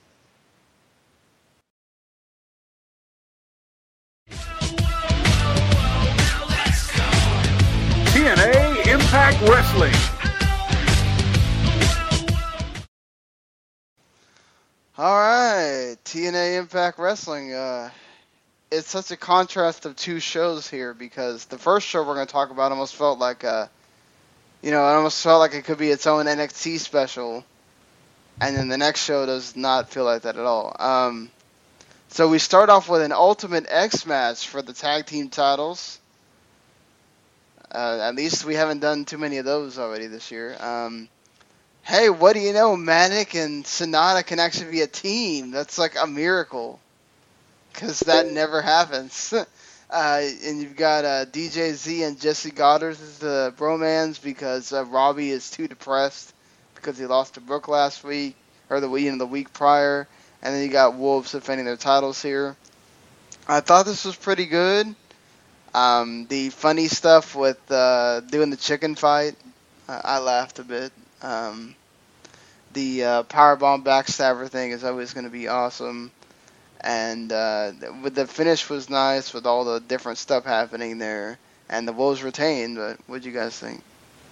I thought this was fun. Uh, it's certainly not one of the best Ultimate X matches uh, that TNA's ever put on, but it, it has its spots. Uh, you know, we get the obli- almost obligatory DJZ launched to the outside and landing on a bunch of people because he can fly way high in the air. Um, I think uh, Manik and Sanada. I don't know. I, I didn't feel like they really got enough chance to show what they could do together. Uh, you know, obviously they get plenty of time to the Wolves who retain and all that good stuff, but I don't know. I just I sort of wish we got to see a little bit more of and Sanada in this one. Otherwise, though, I thought it was fine. Yeah, I, I kind of agree with you. And you know what? I mean, these matches are okay. Um, I usually enjoy them a lot more, and I did this one. For some reason, this one didn't just really thrill me. I, I, I don't know. There was, some, I think that there were a few spots that were like, okay, this is good, but in the Ultimate X matches, I mean, it seemed like they had a lot more going on in this match. Maybe there's just too many guys there for some reason, but it just did not thrill me. But it was okay. It was decent. So, eh, what it was, it was what it was. Well, it's just uh, also that, well, let's be honest, the two teams that are facing the Wolves are really going to think that they're going to win anything. You know, just Mhm. especially not the BroMans with DJZ, so that's already out. And then it's like, okay, well, Manik and Sanada should have been a tag team a long time ago. This is their first match together as a tag team, and then they're going to win? Probably not. You know. True. Uh, so we see Angle and Lashley arriving.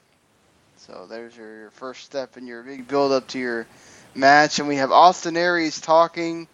You know, he says, "Well, I haven't been on Impact a couple, you know, for a couple weeks, and the fans were chanting for him, and uh, you know, he's, uh, you know, the BDC put him through a table, so he hasn't been uh, there, and he wants his briefcase back that Low Ki stole."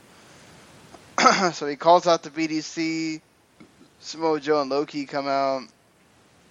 Uh, you know, Low Ki says that uh, you know um, Aries thinks that that belongs to him, but it doesn't. Low Ki's tired of uh, Aries playing the games about will he, won't he cash in or whatever. So uh, Aries brings up the point that look, the briefcase is not yours. It says Austin Aries in it, so it doesn't mean anything to you. Blah blah blah.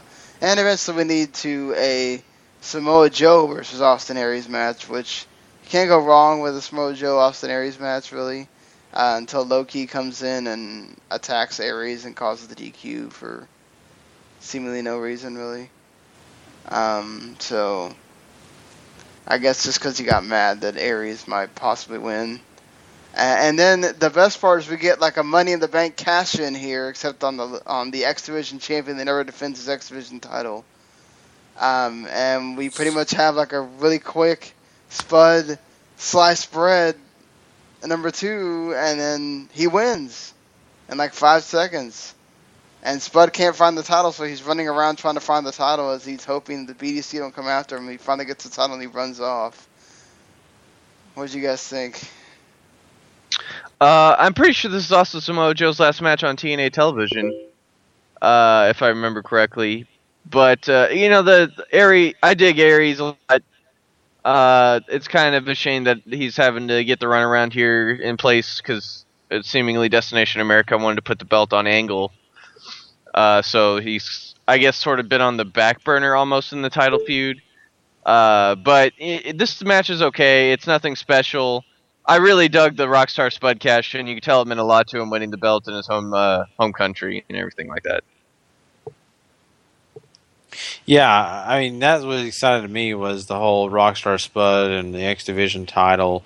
You know, I, I think that that was something that really needed to be done. You know, the crowd was behind him, and you know, it's a special moment. And, and that guy, you know, has done a lot and really trying to build his name up. And I think he, to me personally, he has built his name up quite a bit. So.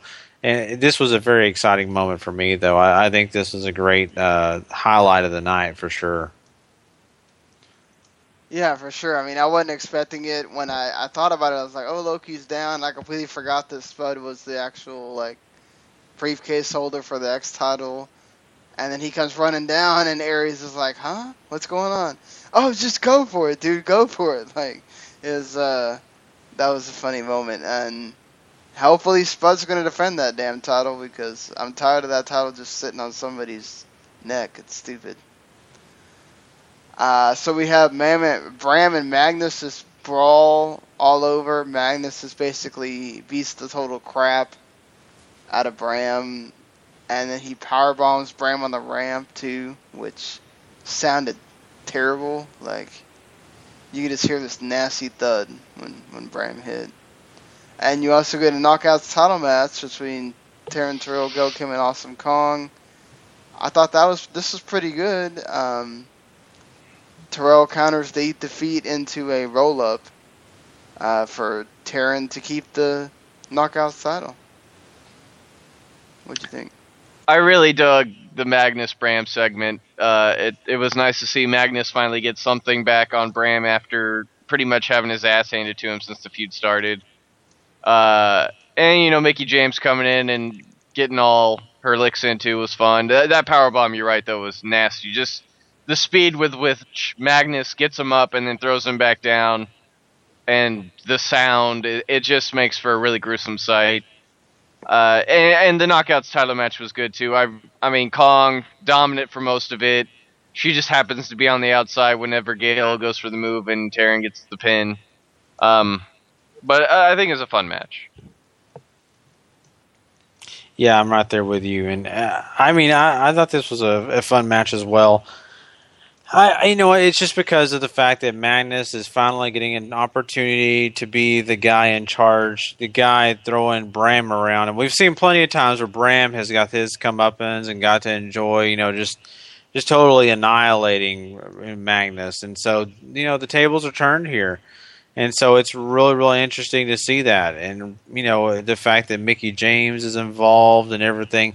I, I think that you know it got the fans kind of excited. They they were like you know feeling like they got something out of this because they they had watched Magnus suffer so much. But you know, uh, I mean, besides that, I mean, you can't really add too much to it. But I, I just think it was a really well done segment, and the fact that man, you know, Magnus just got uh, everything in he wanted to. Agreed. Uh, that Magnus Bram segment is terrific, and thankfully we get another one next week as well. Um, anything special you guys want to say about the knockouts match, or no? Uh, not that I can really think of offhand that I would just have a big comment about. Yeah, I mean, sure, usual knockouts, triple threats. I mean, it, it was good. I thought I talked about it a little. Yeah. Uh, well, I mean, good thing Taryn's keeping the belt though, making her uh, look like a competent champion going up against two former big time champions. So that that's good for uh, TNA. Have some consistency there. Yeah, it's all building up to when Kong just murders her, though. I'm sure, yeah, because that's what they were really talking about on commentary for Friday's uh, episode was that it seemed like Kong was kind of playing around with her, like she knows she can beat her whenever she wants. Uh, here's the thing about this whole Kong thing. I love having Kong to be a part of the roster, but who really is going to be Kong? Because Gail Kim can't really do it. You know, of course, Havoc had lost to her. Well, Gail Kim's done it before. Yeah, but I mean, her, her ratio wasn't very high. You know, it'd be a good way to re- get Brooke back into the mix instead of doing this stupid thing with Robbie E. Mm-hmm. Because that thing with Robbie E is just dumb. At least she did uh, get to compete on on Friday's show. So, yeah. Uh, so we have our world title match between Bobby Lashley and Kurt Angle, and man, these two just went at it. Just uh, Angle with Germans and belly to bellies, and Lashley was going at it with him. Uh, they went at it on the outside. Uh, Angle tried to get in the angle lock a bunch of times. Uh, he finally got it where he locked it in and made Lashley tap out. Great match. Uh, Kurt Angle's your new champion, and here's where we go with the whole Destination America picking champions. What do you think? Uh, and, and note that I'm totally okay with this. Are we skipping the James Storm Matt Hardy no DQ match? Oh, I forgot about that. Yeah. I, I'm okay with you forgetting about it. I just want to know if you want to talk about it a little. James Storm won that match. Uh, they they had a little hardcore match. I thought it was fine. Uh, Khoya gets involved, and Manik gets involved, and so does uh, everybody else on the freaking Revolution, really, to make sure that Storm wins after a cowbell shot and two last calls. So, yeah. Yeah, pretty paint by numbers. It's about as mild as you as Sean just explained. Uh, nothing, nothing you really wouldn't expect. I just, you know, it was on the Yeah. card. I figured we mentioned it. Yeah, pretty much so. I mean, it's kind of funny in these matches. It's hard to explain it because you explain it one way, you got to explain it the same way the other 13 times it happens. So, uh, yeah, Paul makes a great point. Uh, the world title match, though, I, I think TNA did a great job with this match from the time the show starts. They do a great job of building up the big fight feel. We see Lashley and Angle backstage a lot. They're get they're warming up. They're arriving at the arenas. We get to see them walk to the ring, which I thought was a nice touch. Uh, and then they get in the ring. The crowd's into it. Uh, a little slow to start, I think, um, but it, it gets going. It's just it never for me, it never shifted into that next gear to be one of those matches that I would put on my match of the year candidate list. You know, uh, it was it was good. It just it never reached that next level. I, but see, I guess I came into this match with lower expectations. Uh, Kurt Angle is decent in the ring. He's not what he used to be. Uh, I think he can still be impressive at times, but those times are like flashes in the pan. I, mean, he- to me, he's past his prime. To me, he's past that point of being able to put on pure five star, maybe even a four star match. I, I just think he is, and uh, Bobby Lashley is is good for what he's worth. I think the guy's got talent, but I, I think also he's not exactly where you would want him to be on that scale as well. Uh, so I think they had a good match, and that's probably where I'd rank it. But I, you know, in the end, I still have a problem with who was champion. I know why he's champion according to the network, but I just still think that Bobby Lashley should hold that belt. But you know what? You know, congratulations to Kurt Angle for getting uh, getting an opportunity with it. Yeah, we talked about this. Kurt Angle winning the title may not be just from because Kurt Angle's awesome or anything, but uh, I did have someone tweet at me that they didn't want to pull the race card, but they felt like you know that could be Hmm. involved.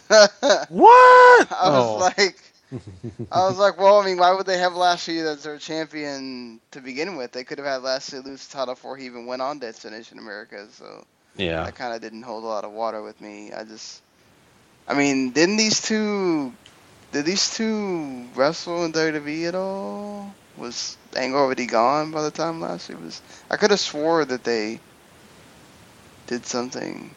I think Angle was already on his way out by the time Lashley was starting to rise up the card in ECW. Okay.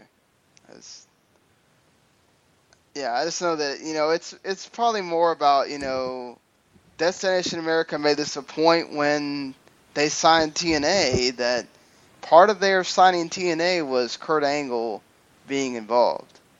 So obviously Destination America made it a point that Kurt Angle was going to be their horse. Whether he stays for another year or not is, is whatever. But this is also his last year, so why not let him have a title match? Yeah, Lashley's on fire and all that kind of stuff, and you know he adds a lot of legitimacy, but he's not like he's losing it to you know uh, DJ Z or something. He's losing to another legit guy in Kurt Angle. So, I mean, I don't see anything wrong with it. Yeah, I mean, I don't really have a problem with the title switch. I I, I wish Lashley's reign was longer, um, by far, because I just I really enjoy his work as champion. But uh, you know, let's see what what they want to do with Angle now. Agreed. So, let's move it along to the show that happened on Friday. Uh, we start off with a Revolution promo um, because basically this is there so that they can uh, this so that uh, we can get Jeff Hardy to come back because that was the whole promotion for the show was Jeff Hardy gets his revenge. Okay. Um, oh boy. Oh man. So, what do you guys think here? Apparently, Khoya's gonna be a play a big role in in trying to get rid of Jeff Hardy. I mean, that's fine. Uh, I really, the one of the reasons I like the Revolution is all the talent that they have around Storm, who are interesting and young, and still have really yet to make a mark in TNA. And Khoya is one of those guys. Uh, so I, I'd like to see that character grow some more. Um, but I just, you know, I'm not really all about Storm and Hardy right now. You know. Yeah, I mean, uh, there's uh, I hate to say it because you know with Hardy coming back, I mean everybody gets excited, you know, to get a chance to see him again. Um, but you know what? I've kind of enjoyed having a little bit of a break, to be honest with you. Uh, Storm and him together do okay, but you know, it's still not the most intriguing, not the most valued match or you know valued time when you have those two guys together. It just seems like it's not as well chemistry wise as you'd like.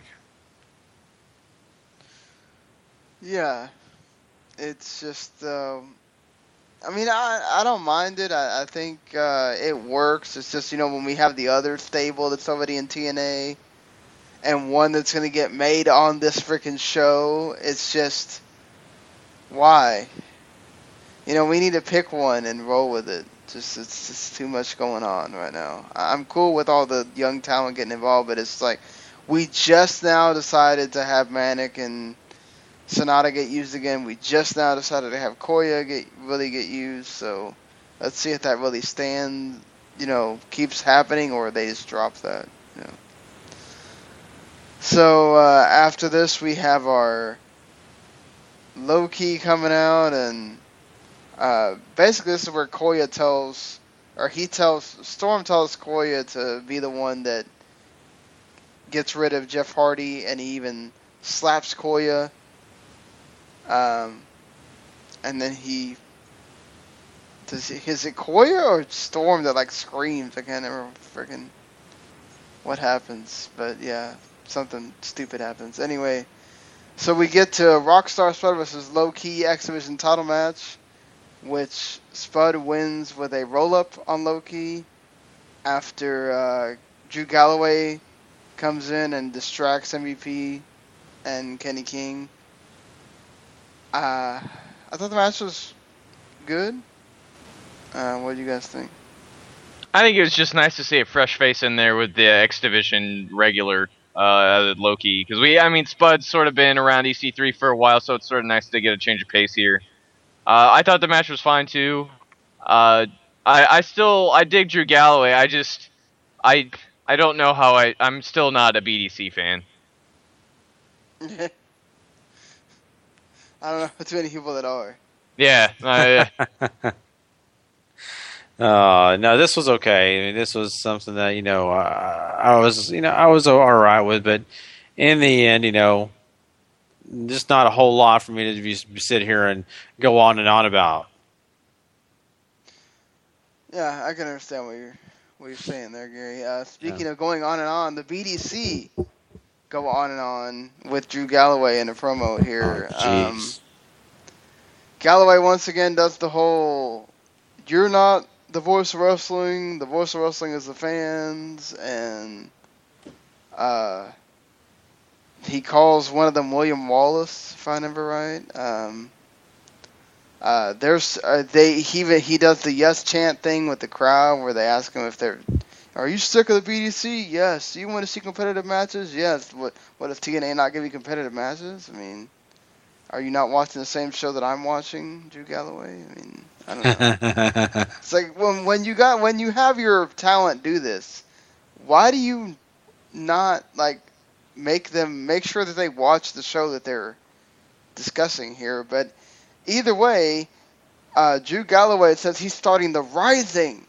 which I thought, okay, maybe he just means that he's rising. No, he literally means a stable of people called the Rising. That name is stupid. Um, but it's Camacho and Shaun Ricker are his rising guys. So this is wrestling and this is rising. Uh, when I'm thinking of wrestling, I'm not thinking about Camacho and Shaun Ricker, but you know. Stole the words right out of my mouth.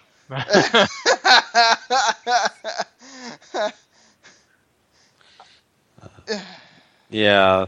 You know what? I mean, I enjoy Drew Galloway. I do. I like this guy. Um, I'm not so sold on this new group that he has personally, but I like him.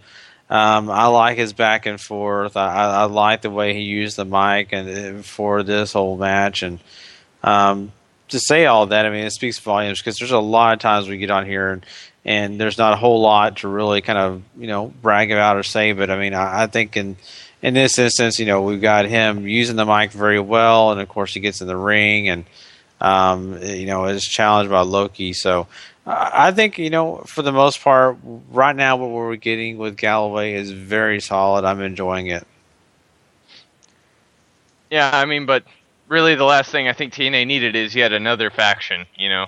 I agree. I, agree- I agree with that. Uh, well, especially a faction built up of with these guys. I mean, Mhm. Galloway, great pick to lead a faction, but eh, the Camacho, Ricker, I'm just not so sold on that. I I agree with what you're saying. I I think to me personally, Galloway is more gold as a singles wrestler. I agree completely. I agree completely too. We know what happened when he was in a stable before, you know. Oh man, We will not talk ill of 3MB. Someone wounds Oh, never heal. It's a three man band. Um, well, the three man band could certainly beat Camacho and Shaun Ricker at this point. Um, you know Yeah. what? Uh, I think Camacho has something. Just if you can get him out of the Mexican gimmick, even though he's wearing the same attire he wore in WWE, so you know that doesn't make me uh, that much uh, excited about it. But we'll, have to see. You know, they they nailed it with EC3, but then they've failed so far with Tyrus, and they nailed it with Bram, and we'll have to see what what happens with the rest of these guys. You know, so taking NXT guys and making them something. At least they're doing that, not bringing in. I don't I don't know who they could bring in at this point, but yeah. Uh, so this is where we have the Brooke and uh, Awesome Kong match. Basically, Awesome Kong just plays around with Brooke most of the match. She beats her up and implant busts her and wins. And then Taryn comes out of nowhere to the fact where Josh can't even see who it is and goes, "Who's that? Who's that? Really? You don't know who that is? Okay." Um, It's a long way from the studio to where they are. yeah, it's true. Yeah, I agree. But yeah, So. Well, would you uh, anything of note here? I mean, it's pretty much an extended squash to make Kong look dominant, even though that's you know pretty much sending home a point that we've learned a long time ago. Um, but I mean, the, the knockouts division is at least interesting, so that that's a bonus. Yeah, I mean that's the formula here. Let Kong go out and pretty much take care of whoever's out there, and then you'll send out you know the rest of them, and that's that's the way it's working out here. Uh, of course, you got the champion coming out to try to take out Kong, and of course, you know that's that's a formula we've already seen. But um, I think this could be an exciting storyline. I think from what it's worth, it's okay. I just want to see more. And of course, with the squash, you can only be so happy, right? Well, I mean, the, the run in ends poorly for Taryn. I mean, stairs yeah. and table. So Yeah, exactly. Yeah, that is terrible. But I mean, to me, it's a double squash. So uh, we get Kurt Angle coming out to celebrate his title. Uh, The whole freaking, he tells you the whole story, and you get Bobby Roode coming out and Austin Aries coming out. Austin Aries talks about how he's might cash in on him. Eric Young comes out because this freaking feud can never end between Bobby Roode and Eric Young. Uh, and then Lashley comes out and he's pissed that everybody else is getting title shots but him. He actually sounded pretty pissed uh, there. Um, and Kurt Angle's like, well, we can go right now if you want to go, Bobby Lashley. We don't have to wait around for the rest of these guys. And then so we have a big brawl, and then of anybody else in the locker room that could have come out, Mr. Anderson comes out to join Austin Aries and Bobby Roode against EC3, Tyrus, and Eric Young in a six man. Aries misses the 450, and then EY gets a figure four, and Austin Aries taps out to EY for the heels to win. What'd you think about all this stuff that happened? I thought, I, I mean, I don't want to say the Kurt Angle celebration was sort of a waste of time, but it certainly felt like it. We already know who your top contenders for the title are. We don't need you to restate them. I guess if you want them all to have beef with each other, to have a random six man, whatever, but uh, I don't know. I just it didn't really feel all that necessary to me. You could have done something better, I think, with that time. Uh, the six man, I absolutely hated the finish. I, I hated it. I mean, Aries should not be tapping, especially with the briefcase. Um, and then, I mean, much less to EY, who I have a lot of problems with right now. So, Okay. Yeah, I mean, I, I kind of totally agree. I mean, it, really, I mean, I just, I, mm, I'm trying to think if there's anything really to add to that, honestly. There's really not a whole lot I can add.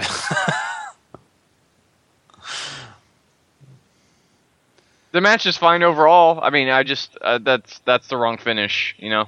hmm Uh, yeah, I agree. Yeah, it's uh, it's a bit weird on uh, what I thought. He was like, really? That's that's the finish we're going for? Okay. hmm Uh, so then we have the Bram and uh, Magnus segment.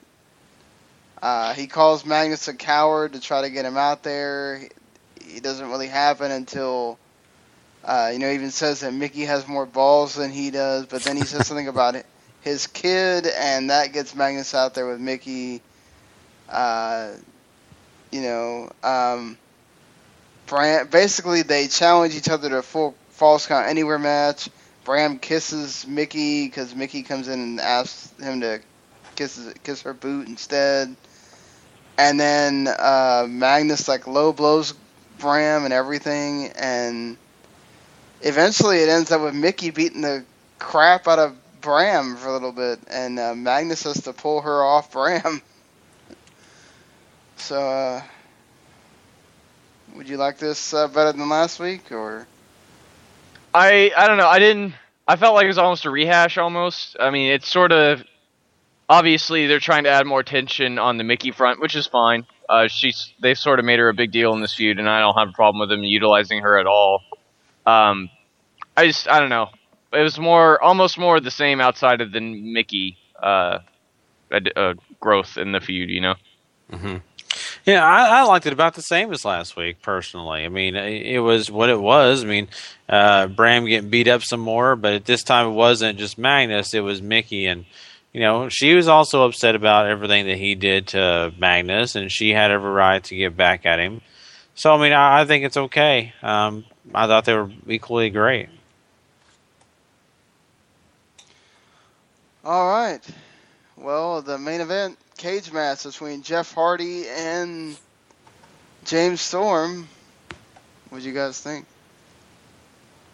Uh, I thought this was uh, it was fine for what it was. Uh, fun little cage match, usual Revolution stuff. Uh, Jeff Hardy getting the win, I think, is the right move. Obviously, he's still one of your top stars, so you gotta treat him as such. Um, but you know, usual Storm stuff, usual Jeff stuff, all in a cage. Yeah, uh, you know, Paul really kind of said it right there. I mean, it's it's your normal cage match. There's nothing too overwhelmingly special about it. Um, I, I think, really, for what it's worth, I think the fans that watching this match are more excited about seeing uh, Hardy back and just getting a chance to see him do his thing. But besides that, I mean, just really nothing different, you know. So uh, him winning is the right move. You know, the crowd needs to get behind him. They are behind him, the ones that are there. And I, I really feel like, you know, that's the direction to go in, keeping the, you know, Jeff Hardy strong and making sure he looks like a dominant figure. Plus, we already got uh, Angle Lashley too for next week. So Yeah. yeah, that's there. Well, uh, I guess that man that wraps up TNA. Um, everything involved. So man, that really kind of wraps up everything that we had planned to do tonight. Uh, a lot of great shows. We are so glad we finally got to cover the ones from last week, and then we covered, of course, the ones from this week. So, um, just to let you guys know, we are, of course, going to be talking more about WrestleMania. That'll be on uh, tomorrow night, on Sunday night. Now, if you're listening uh, Sunday during the day sometime, you will know uh, that we are doing a special uh, show. It's going to be on Sunday night. It will be a crossover show, though, guys. It's not just a Wrestling to the Max show. It'll also be a cooperative multiplayer show. This is going to have all of us plus all the co-op guys all talking WrestleMania 31, all the things we thought about it. We'll be running down the card, talk about all the special things that happen, and of course, then there'll be some video game talk following all that. So, you know, you get two shows in one. It'll be a blast. We're really looking forward to doing it. Uh, of course, you know, um, it's it's just going one of those special things. Not a whole lot of you know, uh, I guess I would say you know, hard line things we have to do. It's going to be a good time. It's just basically us doing a special edition to review WrestleMania Mm-hmm. the night it happened, so you can get our fresh thoughts. You don't have to wait till Tuesday night, Wednesday morning for that, um, which is cool because you don't you get them right then on Monday morning. You can, it'll be there and you can you can listen to what we think about the show. And maybe some of you guys can call in, you know, and, and tell us your thoughts too. Um, or just comment there in the, the Facebook group post or whatever, you know, whatever you guys feel like doing. Um, just, uh, you know, Daniel and Robert are going to come on just to talk about wrestling, and Daniel offered that, you know, we should just make it a crossover show since some of those guys don't always get to be on the games podcast anyway because they're working or school or whatnot.